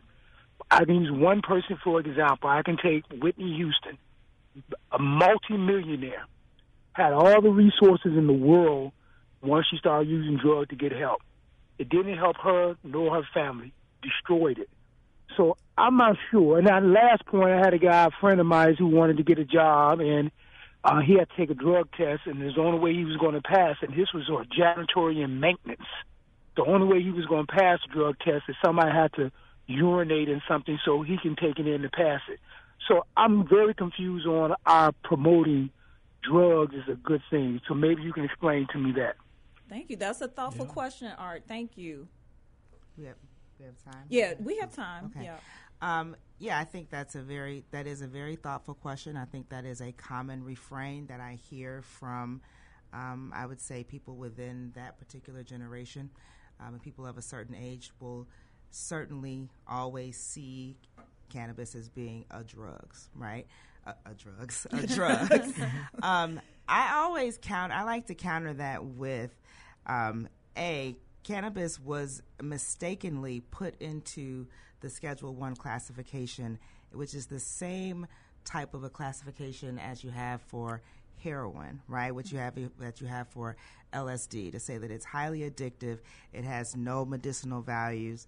Um, and things of that nature. The, that is actually not true. So one of the things we have to do is re-educate re-educate ourselves around the concept that cannabis is just as hard of a drug as uh, like, like we talk about Whitney Houston. Whitney Houston was on crack. Whitney Houston didn't overdose from uh, cannabis consumption.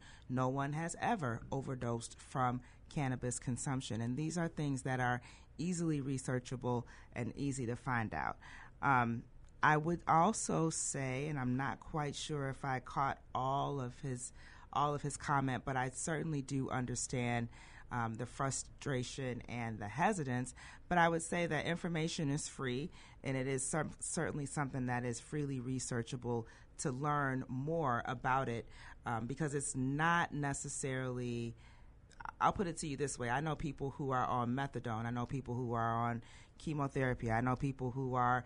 Um, I had an aunt before that was like addicted to acetaminophen. Right? She was like literally addicted to Tylenol Hmm. or Tylenol with codeine or whatever. There's a lot of things that we take therapeutically that are that are legal that are drugs that are actually drugs. Like he said he went to unless it was something that he had to take for when he had surgery or something. Well when you have surgery they give you opioids right? They're giving you norco. They're giving you oxycodone. Mhm. and look these drugs up and tell me how many people have died from overdose on them. So we can't even really make the um, for me the the assumption or the presumption that because it was illegal um, that it should stay illegal or that it is a harmful and terrible thing. I don't necessarily know that as we learn and see more um, and have better evidence about the efficacy and the health benefits of it, I don't know that it is something that I can just continue to look at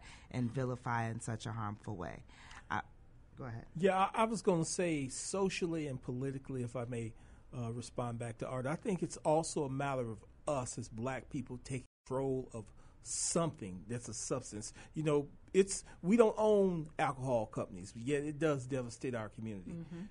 Cigarettes, that devastates our community. But we don't own that.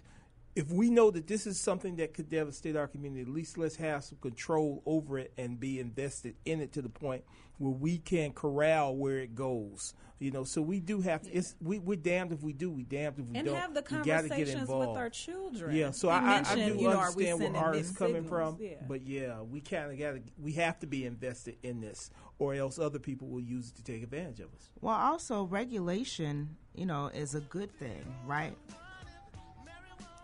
Oh yeah, we're we're we're wrapping up, but we can get more information. Give us your website one more time, um, so people can find you. It is www.elevatededucationllc.com, and you can actually do forward slash register, and you'll see all the classes and things um, that we have coming up in the month of March and moving forward. Thank you so much, Thank Kiana you. Hughes, in the building with us. Thank you. And you are tuned in to the Kendall Moore Show. We'll be back right after this with our lit roundtable. Make sure make sure you keep it locked. You're listening to Kendall Moore, radio for the next generation on the Talk of Chicago, 1690 AM, WVON.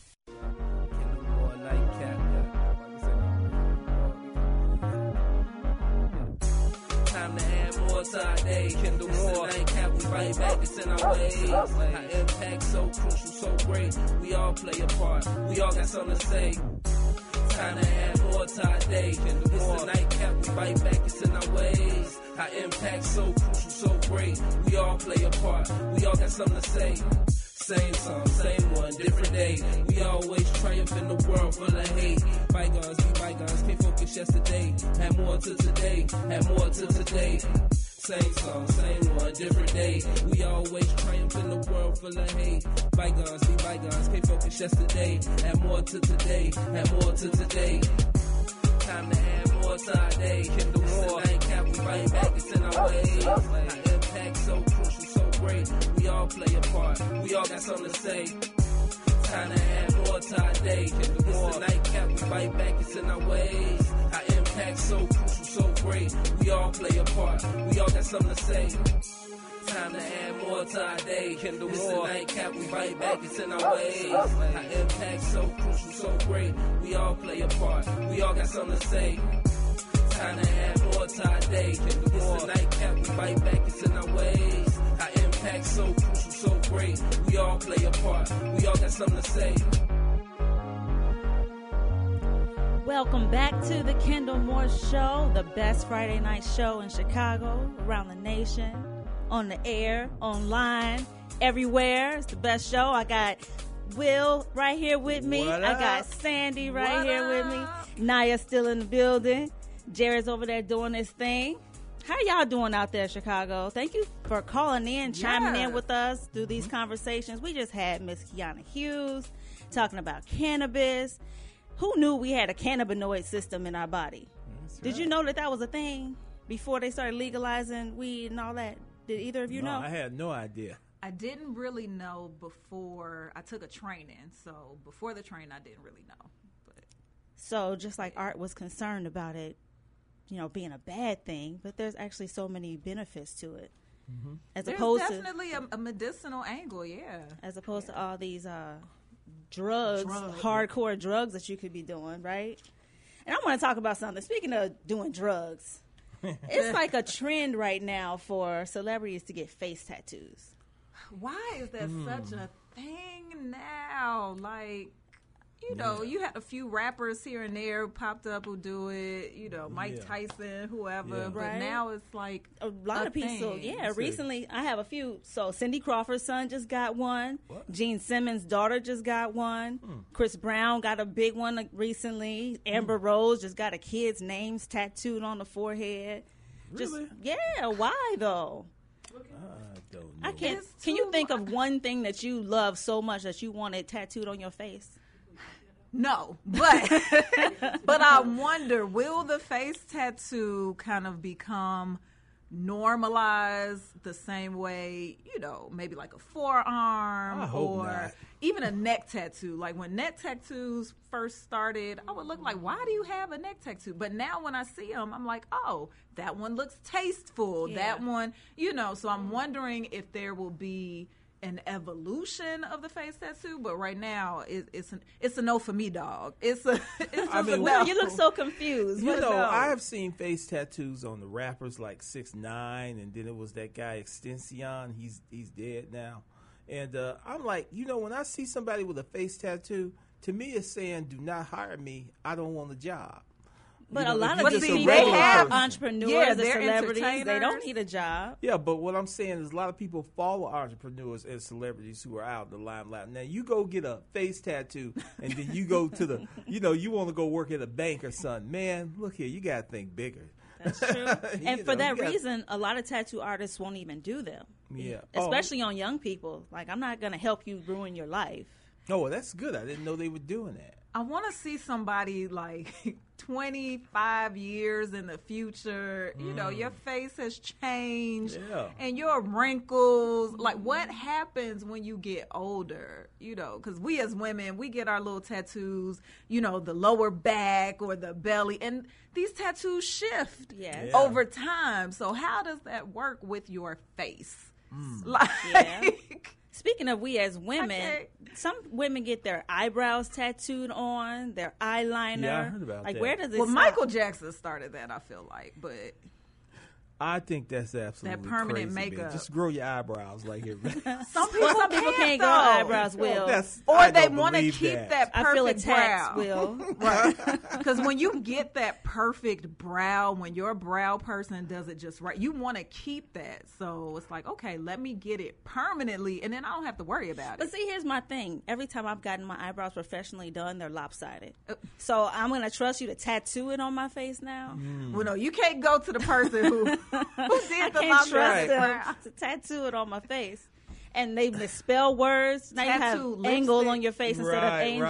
right. I mean, I've seen some of them. Uh, I've seen some of those eyebrow Rustic. tattoos, and it look like they uh, they, they alert all the time. like they ever heard a gunshot or something. Do we have anybody out there with a face tattoo? Call us. I wanna know. 312-374-8130. Hit us up on the Facebook page. Do you have a face tattoo and you got hired? Yeah. I want to know. Art, do you have a face tattoo? Now, you know Art don't have a face tattoo. No. Art is a smart man. okay, Art doesn't have a face tattoo. So let's let's talk about Amber Rose. I want to get into this real quick. Uh, oh, actually, Earl, I'm gonna get to you first. Earl, you on the line? Hello. Hey, Earl. Hey, happy Friday, everybody. Happy This, uh, Friday to you too. I just wanted to you had you posed a question. And you said, oh, and forgive my voice. You know, I, I'm I, I'm getting over something, getting over a little cold. So All right, you Sorry ain't if got I that sound a little corona, do you, brother? nah, nah, I was just, nah, I'm good. All right. Um, you posed a question. You said, uh, you know, will it become like a thing? You know, like the norm. I think absolutely it will. Unfortunately, or you know, however people see it. but I think it will become a trend because I remember I'm, I'm kind of like I'm a little bit over forty, and um, I can clearly remember when, like the beginning of the tattoos, like before that became a thing, it was only like two people doing it. Mm-hmm. The way the way that it's being done now, like don't get me wrong, black people had like these little tattoos that you know they would do themselves in like a basement or something. But the only people who had those elaborate tattoos was like prisoners and people in bike gangs, or like somebody that was in a war. Everyday people did not have that at a certain time. So when like Tupac, you know, started doing that, he was like one of the first people. And then DeVante from Jodeci, they was doing it. And I clearly remember when they first started doing that, it seemed kind of weird. Like people was like, "That's crazy! Like that's weird." People didn't do it right away until kind of like after Tupac died. Then everybody started doing it. You know what I'm saying? And uh, even DeVante from Jodeci, like he was one of the first people to get the tattoo in his face, and that's been like over 20 years ago when he did that. Now they start now, you know, and then Mike Tyson did it, mm-hmm. and now everybody is getting tattoos on their face. So I'm saying I said all that to say, just based on that, from from what I've seen, it's crazy, but yeah, people will it will become a norm. And the thing about it is, you know, DeVante, Mike Tyson, and you said Gene Simmons' daughter, and Amber Rose, all of these people, when they get tired of that, they, you know, they kind of rich or whatever. Like they can get that That's taken so off true. their face. Right. But if you work at, you know, wherever you just nine to five person, and no disrespect to that, but you you you don't have the you can't do that. Yeah. Yeah. Cause And then, like you said, I think you said something about getting a job. Mm-hmm. Like, I mean, I guess you don't plan on having one, Right. unless what you do is got your own business. You like a barber, or you know, your business. You know, got your own business to where that doesn't matter. Mm-hmm. You know, so. But yeah, I think it will become the norm. But you know, at the same time, I think if it's a young person doing it on some following the you know the Joneses, I think they should think about that. Like, Absolutely. Thank you, Earl, so much for that. I Thank you. appreciate you, uh, chiming in. But he's right because there were industries where you couldn't have them at all. You worked at a Mhm. bank, uh, a lot of other professional places, you had to cover them up. Even I feel like in professional sports, they didn't allow them to show at, some point. Uh, at one time, and then Dennis Rodman Mhm. came in there. To me, that's when it started. When he came in and he was playing for San Antonio after he left Detroit and before he came to Bulls, and he had all those tattoos, and then everybody started following him in the league. But I actually know a company, a very well-known Fortune 500 company, that will hire a person with tattoos. Want to know what it Really? is? They need to go to our Facebook That's page right. and see because we're gonna right. put it on there. Where, 'Cause I ain't what's this tell. Oh, I see 5 tattoos all the time now when I go. No, play, but I face mean, tattoos. Oh, face. Okay. Yes, we want. I want to know overlook too. it. They so overlook it. We're gonna But, post that on the you know, 'cause page. I, I, I was a recruiter at one time, but Mm. yeah, they overlook it. Okay. So yeah. Well, we're going to take a quick break and we're going to come back and talk about one of these celebrities with the face tattoo, Amber Rose. She stirred up some controversy this week. So stay tuned. The Kendall Moore Show. We'll be right back. Getting you from your work week to your weekend. It's Kendall Moore, radio for the next generation.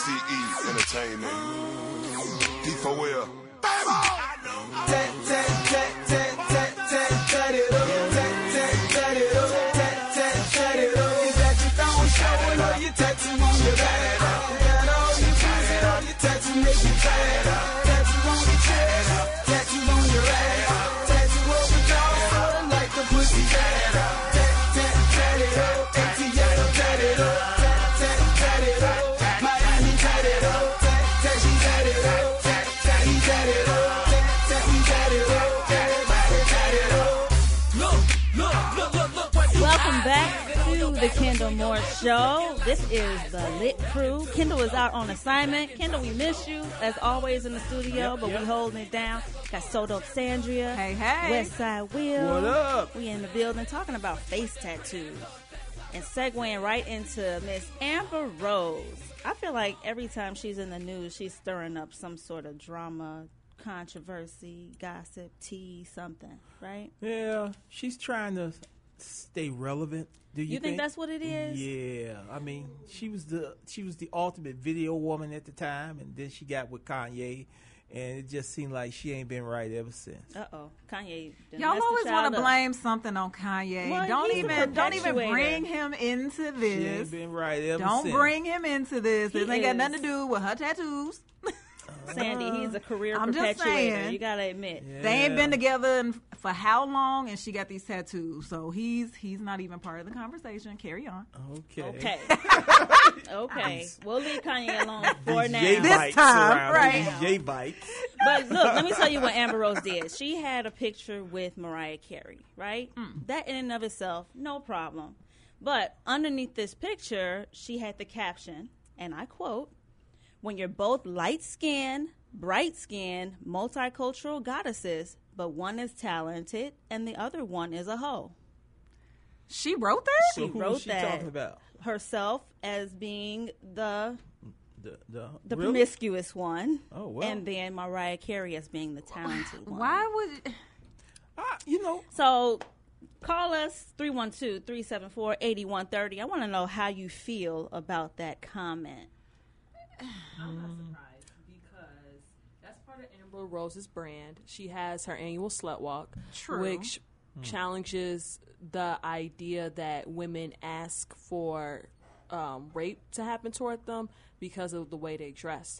And also, she was an exotic dancer at a young age, and oftentimes she was slut shamed before she started even having sex. So, Yeah. people and like Will said, her being in the video industry, always being called a a hoe this, hoe Yeah. that. My bad if I can't say that on the radio. My bad. She was Uh, called a hoe. Quote She- end she- quote right yeah. quote unquote. Uh, so she embraced the term, and yeah. But I'm curious about y'all thoughts on women claiming the term. She's still fine though. Oh my Well, I just feel like what it seems like still such an odd status. Like, okay, you're with Mariah. Ca- Like, what? What are you doing? What are you thinking? Just But she just in her own world. it seems like a lot of times. Yeah, I think she has some mental things going on. Time will tell. I do. I do. I think she got some things going on. I've been watching her for a while with the slut walk thing, and I was just curious about all of that. I understand the empowerment thing, but the she to me she can do so much more. Minister Hayden is on the line. I want to pull him into the conversation. Minister Hayden, you still with us? Hey, I'm still doing the chick, uh, the stanky leg. right. That song was that, that song was good. That's good. We got you moving on a Friday night. Yeah, maybe I almost want to go home and check out my DJ stuff. I okay, I, I still listen to a little music, not all that old crazy stuff. But anyway, dealing with that art deal too, real quick.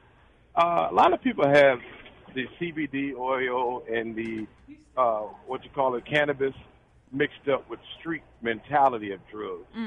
Uh, Whitney Houston did not use drugs to help herself. She used drugs to destroy herself.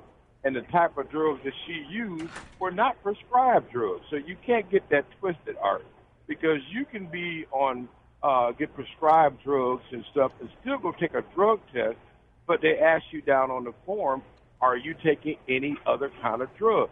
So when they test you, they'll know, they'll know to see that, and that you won't fail a drug test. So his buddy failed a drug test because he was taking drugs illegally. So you can't tie that to what's going on now. Um, dealing with, with, with Amber Rose, she's a lady of low self-esteem uh, because of some of the things that went on in her background, and you have some men that feel the same way about how they treat women or how they act towards women that think they're the dawn.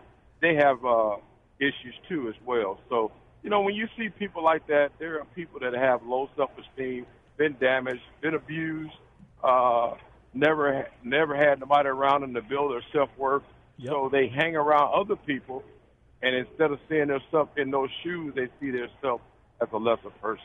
Thank you so much for that, Minister Hayden. I, I completely agree with you because the things that we say are just a reflection of how we feel about ourselves. Mm-hmm. You can try to spin it as self empowerment or what have you, but if you don't see yourself, think about what that actually is. You calling yourself a hoe. Come, Yeah. Think about that. It's like mm-hmm. she's accepting it. It's accepting her her role or what people call No, her. sh- and she chose that role, is what Yeah. I'm saying. Yeah, but I mean, you know, like I said, the thing with Kanye, he called her. Well, when he was on another show, he was talking about how many showers he had to take with her. I think honestly that she liked him, she loved him, perhaps, and he really broke her heart, and Mm. she took because I just noticed right after that, she just kind of started going down, as I would hear, you Mm. know, or doing stuff like that. And that So- can happen after relationships. You know, somebody broke your heart and you just kind of go off the deep end. I thought we were leaving Kanye alone, though. How I you get all he the way just- back? Because she's had a lot of crazy relationships. Yeah, okay. Yeah, but I just noticed but he was probably the most high profile person she had been with after that, and then then she got with what's his name, Savage. Uh, 21. 21 Savage, and he was doing the slut walk with her when she first started. he ain't Savage no more, but Oh my know. goodness. it was there were a couple of them, but I'm just saying I don't really have a problem with this caption. I don't have a problem with her calling herself light skin, bright skin. No. because if she was brown skin, we'd be celebrating be- it. right. So Melanin popping and, uh, Right. yeah. Having a problem with her calling herself light skin, bright skin, multiracial Right. is just as bad as someone having a problem with you celebrating how brown your skin is. Right. And we can't, on the one hand, say, you know what, I'm proud to be black, I'm proud to be brown, I'm proud of my complexion, and mm-hmm. then bash her because she's proud of hers. Right. But there is a double standard. There is. There it's is. colorism all through Yeah. it. But I, and I don't have a problem with her calling herself a hoe either. If that's how she sees herself, that's none of my business. I think the problem with celebrities is just because someone's in the spotlight does not make them a role model.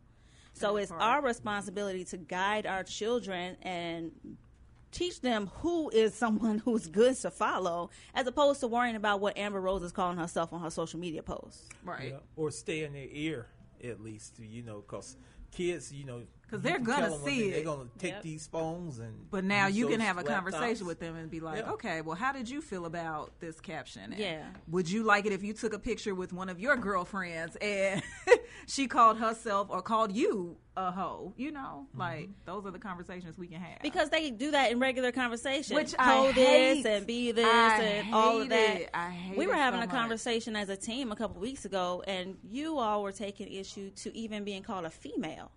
Oh, Yeah. yeah. We just have to be careful the kind of words that we use and what they associate. and the context. Absolutely. Because a lot of times when men say female, they're just substituting the B word. Hmm. Yeah.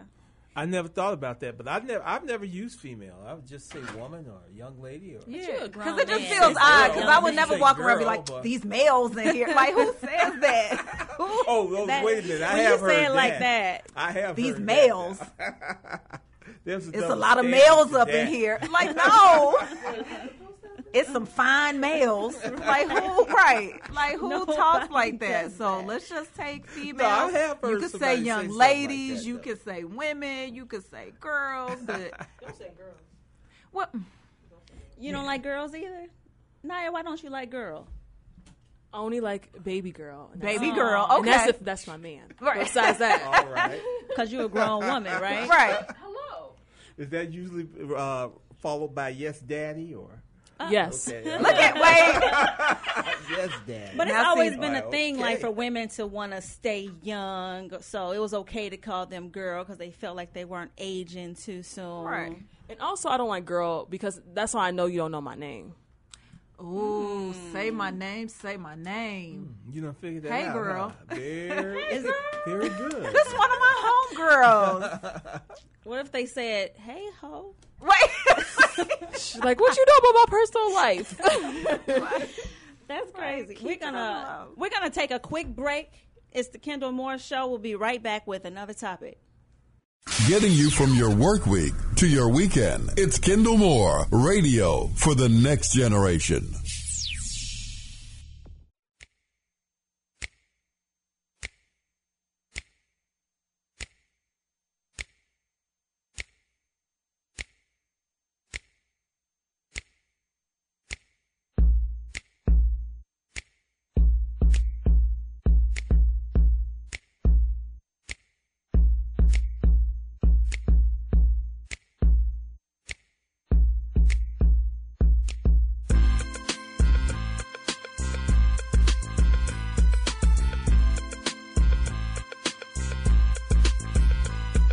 Welcome back to the Kendall Moore Show. It is the best Friday night show in Chicago.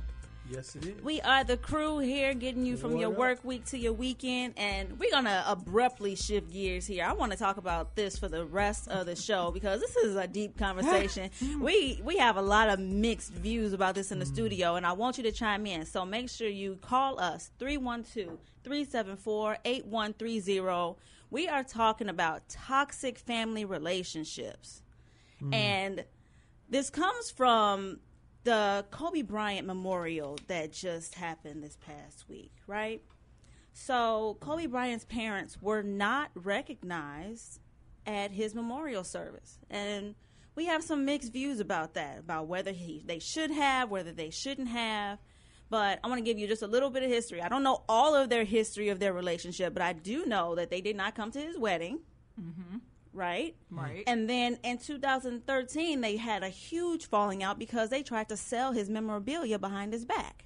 Okay. So they did not have a great relationship. Yeah, Now, breach of Wet- trust. Yes, absolutely. West Side Will is in the studio saying that the parents now- still should have been recognized. All bets off. Look, when there's a death in the family, all bets off. And I'm willing to bet you that if Kobe came back, he would have forgave all of that. And I'm willing, I, I, I'm willing to bet that his father will apologize for that. That's his father. He put the ball in his hand. He played basketball first. I know everybody think Michael Jordan is his daddy. Michael Jordan was not Kobe Bryant's daddy. I know he admired him very much, but his father put the ball in his hand. His father taught him, took him over to Italy with him, where he could learn them five languages, and he went through that great school system and come back and be the superstar that he was. No, all when that stuff happens, you let all that stuff go. And, and has his wife to me, and this is just me putting my personal spin on it, she should have just let the parents speak. You drop all of that stuff now. You let that stuff go. That man gone. You lost your daughter too. No. I feel like you drop all that stuff when someone has the realization that it's not worth it. Mhm. But if they didn't have a good relationship while he was here, to me, it's borderline disrespectful to turn around and say, you know what, you can go ahead and speak, even though I know he didn't mess with you. Uh, Yeah, but it's not disrespectful. It's saying, look, let let the past be the past. That's saying my opinion son is, that the his past be the past. Her son is gone. Right. And they You were know at the mean? they were in the They building. It wasn't like they were You still have their grandchildren, and that man wants to talk about his son. If he wants, if I don't know if he wanted to or they didn't want to, but I'm pretty sure he wanted to talk about his son and say how he felt about his son. We started seeing interviews later. I saw an interview last week. His sisters were talking. Uh, he had three sisters, and they were talking in an interview that I read last week about how growing up and how they miss him and everything. I just think that's kind of too cruel and that's too petty, petty, and you need to let stuff like that go.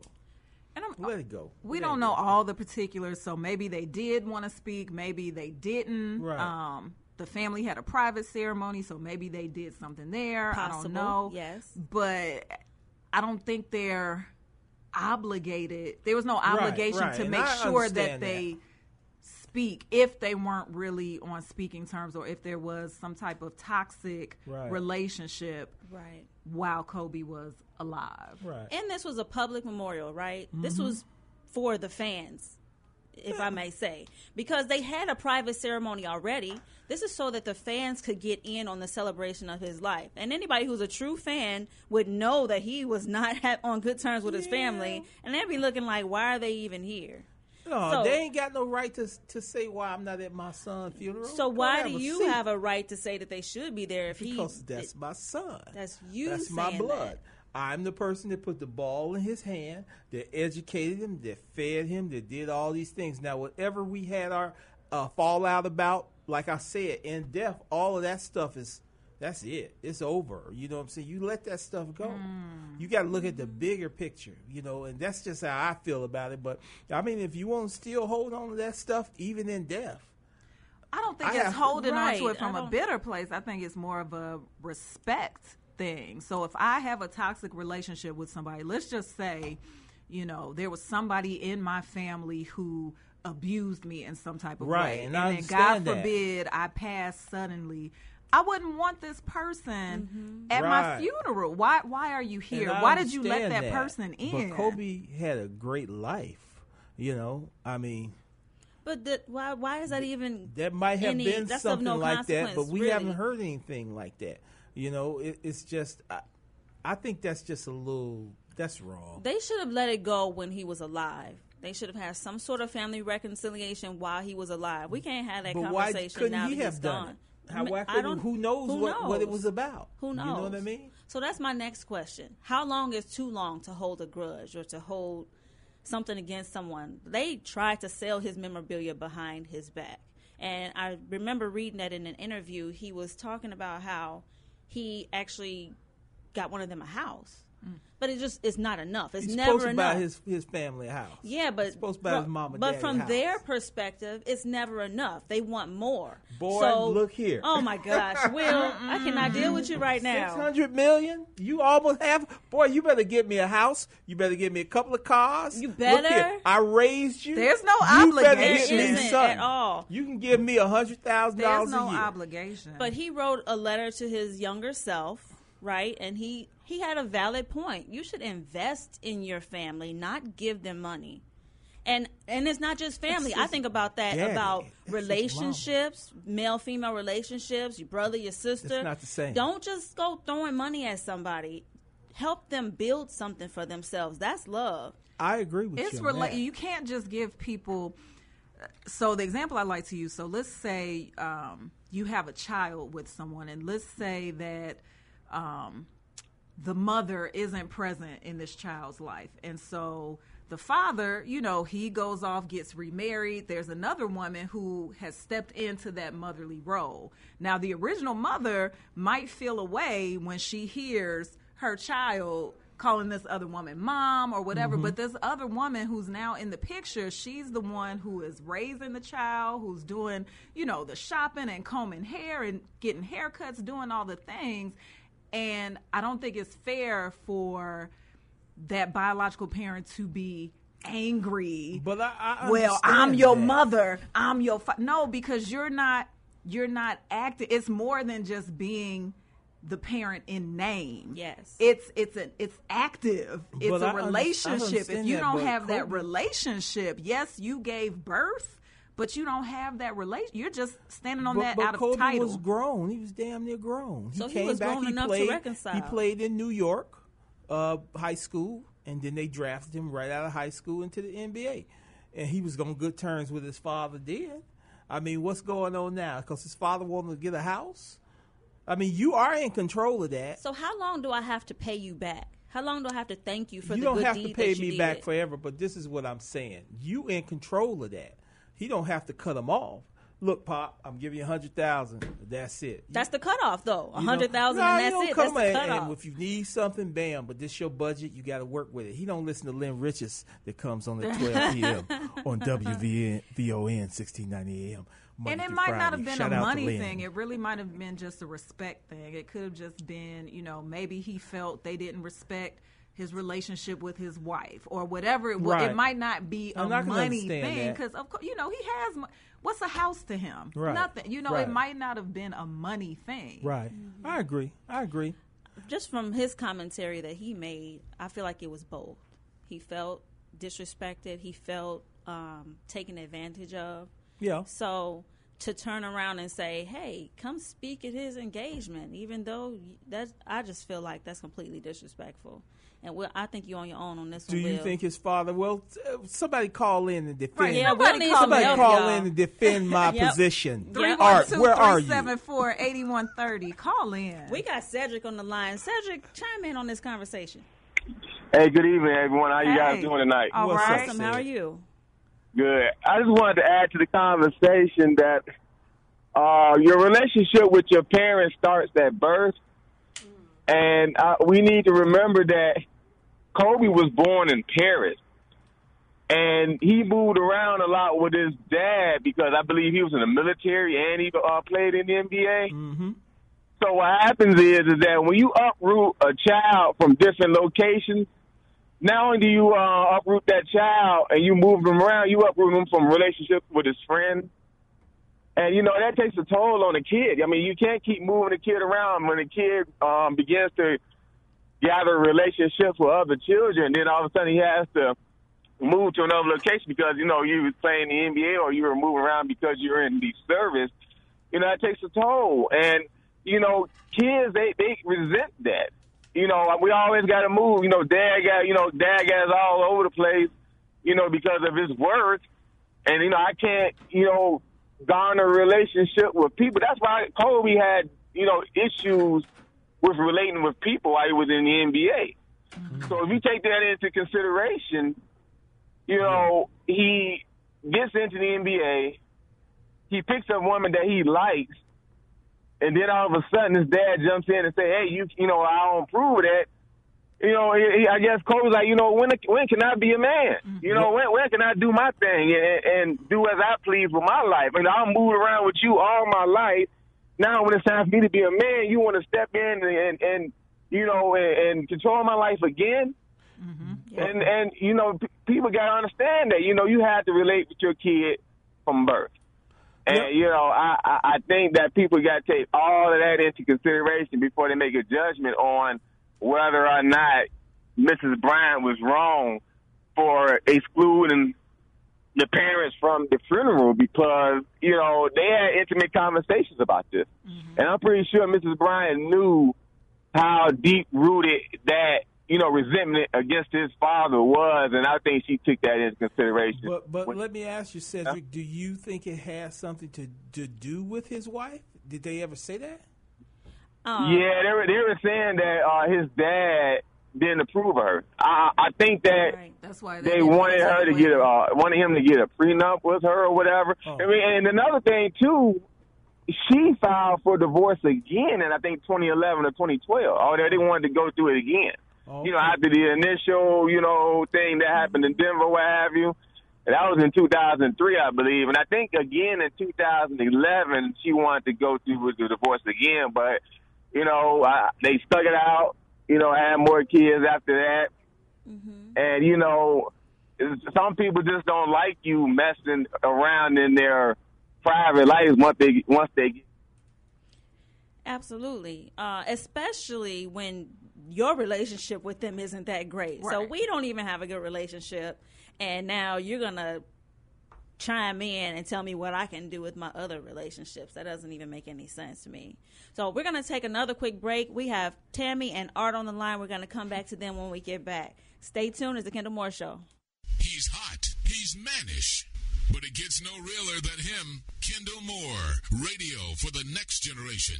On the Talk of Chicago, 1690 WVON.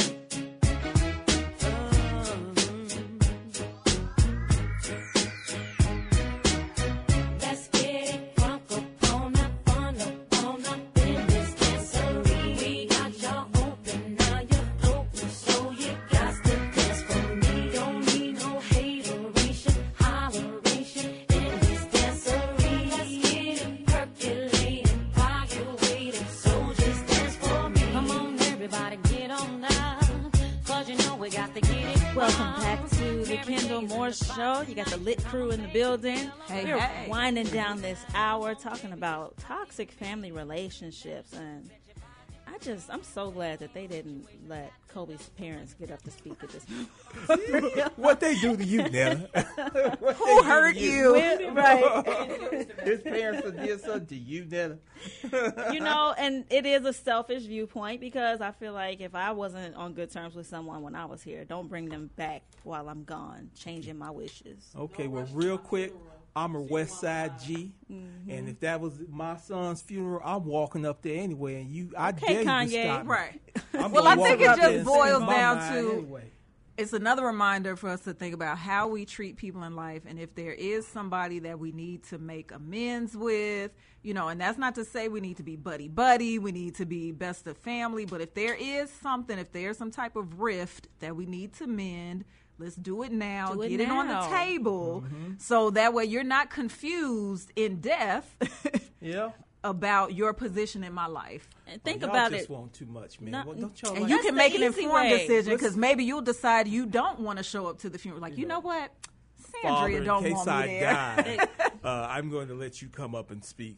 You know, No, I'm not dead, not in case I die. I'm gonna let you come up and speak.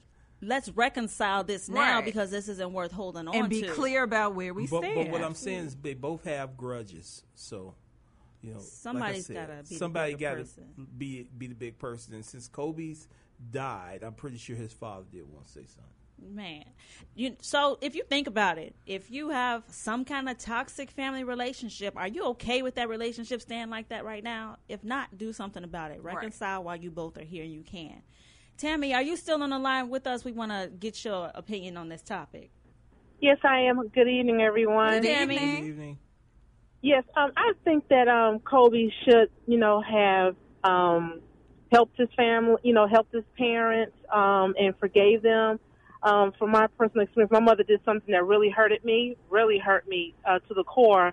But that's my mom, you know. And if I was in a position with Kobe where, you know, I was, you know, affluent and had a lot of money, I would have gave my mother whatever she wanted, because that's my mom. And um, you know, just life is just too short, and we're not talking about anybody. We're just we're talking about our parents that brought us into this world. So um, it's just sad that you know they did not, you know, um, work together to um, their relationship. But you know, for my parents, I would do any any and everything for them. You know, and that's that's how I feel. Thank you so much for that, Tammy. And I agree with you. You know, those are your parents. You you should have a special place in your heart. But people like Tammy are the rarity because a lot of people aren't gonna let bygones be That's bygones. not true. That's not true. You think most people would I let it go? If somebody who you were mad at, who you were close to right now, if something was to happen to them, you would let go all of that stuff because you realize how petty it is. But you well, keep you saying can let once, it go, but I think it- it also forces you to be realistic about what And place did you about- hold in that person's life. So yes, let go of the grudges, let go of, of all of that. But you may decide, you know what? I don't want to go to the funeral. I shouldn't go to that funeral. They would not want me there. Oh yeah. And They that- wouldn't want that me there. takes a lot. Of I can let go of the grudge, wouldn't but want you there? if we haven't reconciled beforehand, they may not have wanted me there, and I can respect that. Can I ask you, would Whitney have wanted Bobby at, uh, at her funeral? I don't know. Silence. You want to ask Whitney? comes No, you. I would ask Whitney. You want to ask Whitney if she Think want- about that though. Maybe, I would Bobby think went so. up there, you know, to he went to the funeral. He wasn't even trying to speak, and what happened? His mama kicked her out, kicked him out. You know, But see, that's- that's sure hurt right there. wanted him there, and she she still loved Bobby Brown in the end. She still Right. loved him. You yeah. I think in that case, yeah, You know he saying? You should have let been go there. all of that stuff, man. You know, you do. You do. Life is too short. Thank you, Tammy. Thank you for bringing some uh, humanity and some Ah, But morality. but here's the thing though. room. Tammy forgave her mother while they're both here. Right. You're talking about And someone who's and not that's here what I'm anymore. trying to say.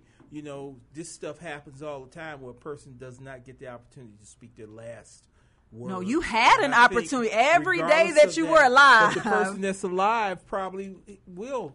Okay, yeah, I was wrong. You know what I mean? So why does it take a tragedy for us to come to that realization? Because we don't think it'll never happen to us. Hmm. We never think it'll happen to us. We just, you know what I'm saying? And unless you just, uh, you think about the higher you use your higher power, your higher mindset, just realize a lot of this stuff is petty. You know, long as you feel like you're in control, yeah, you, you, you don't think about stuff like that. We always feel like we control. We in con- in control until it happens to us.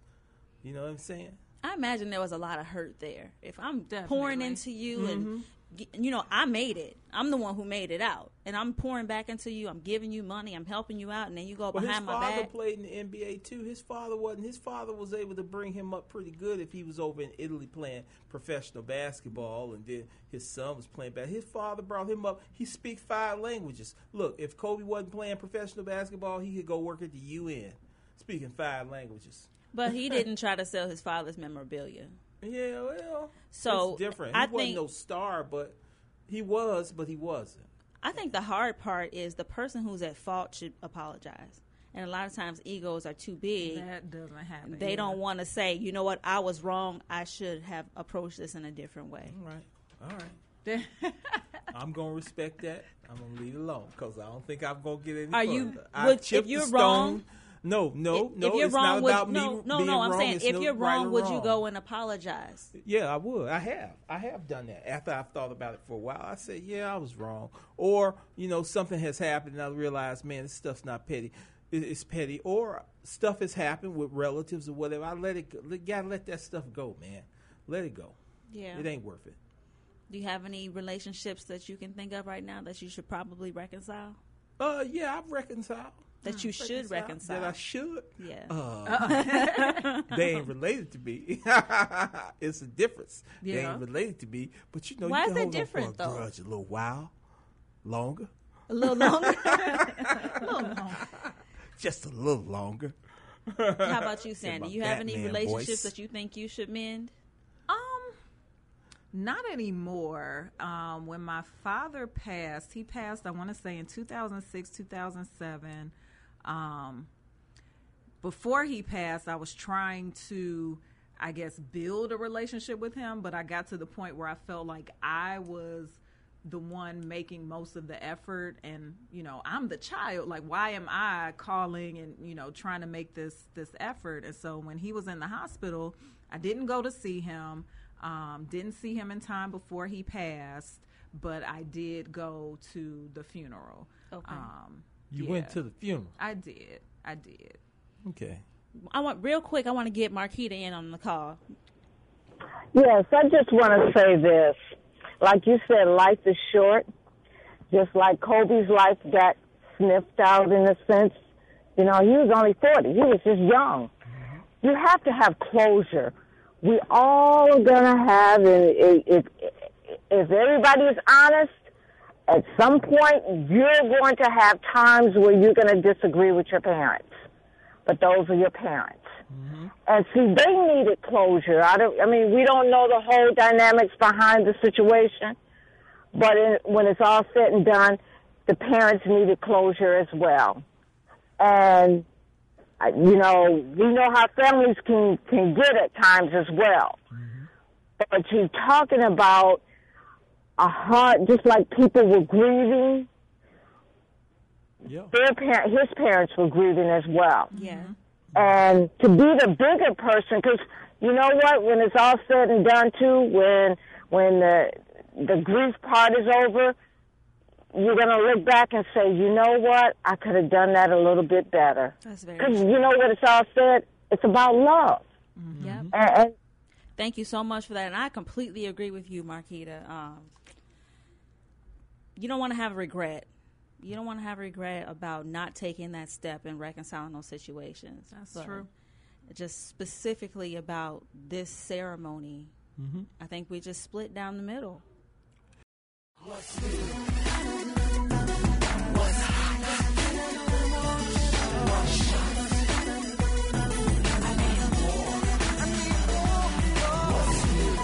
The new generation.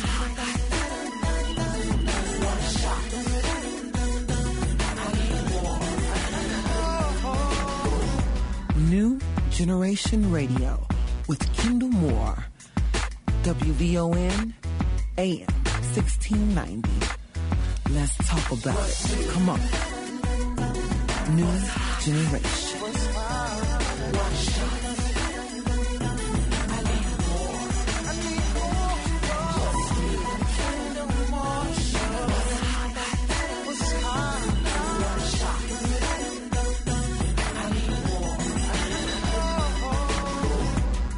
Kendall Moore, Talk Radio. WVON AM 1690. Streaming live from the web. WVON.com. Let's talk about it.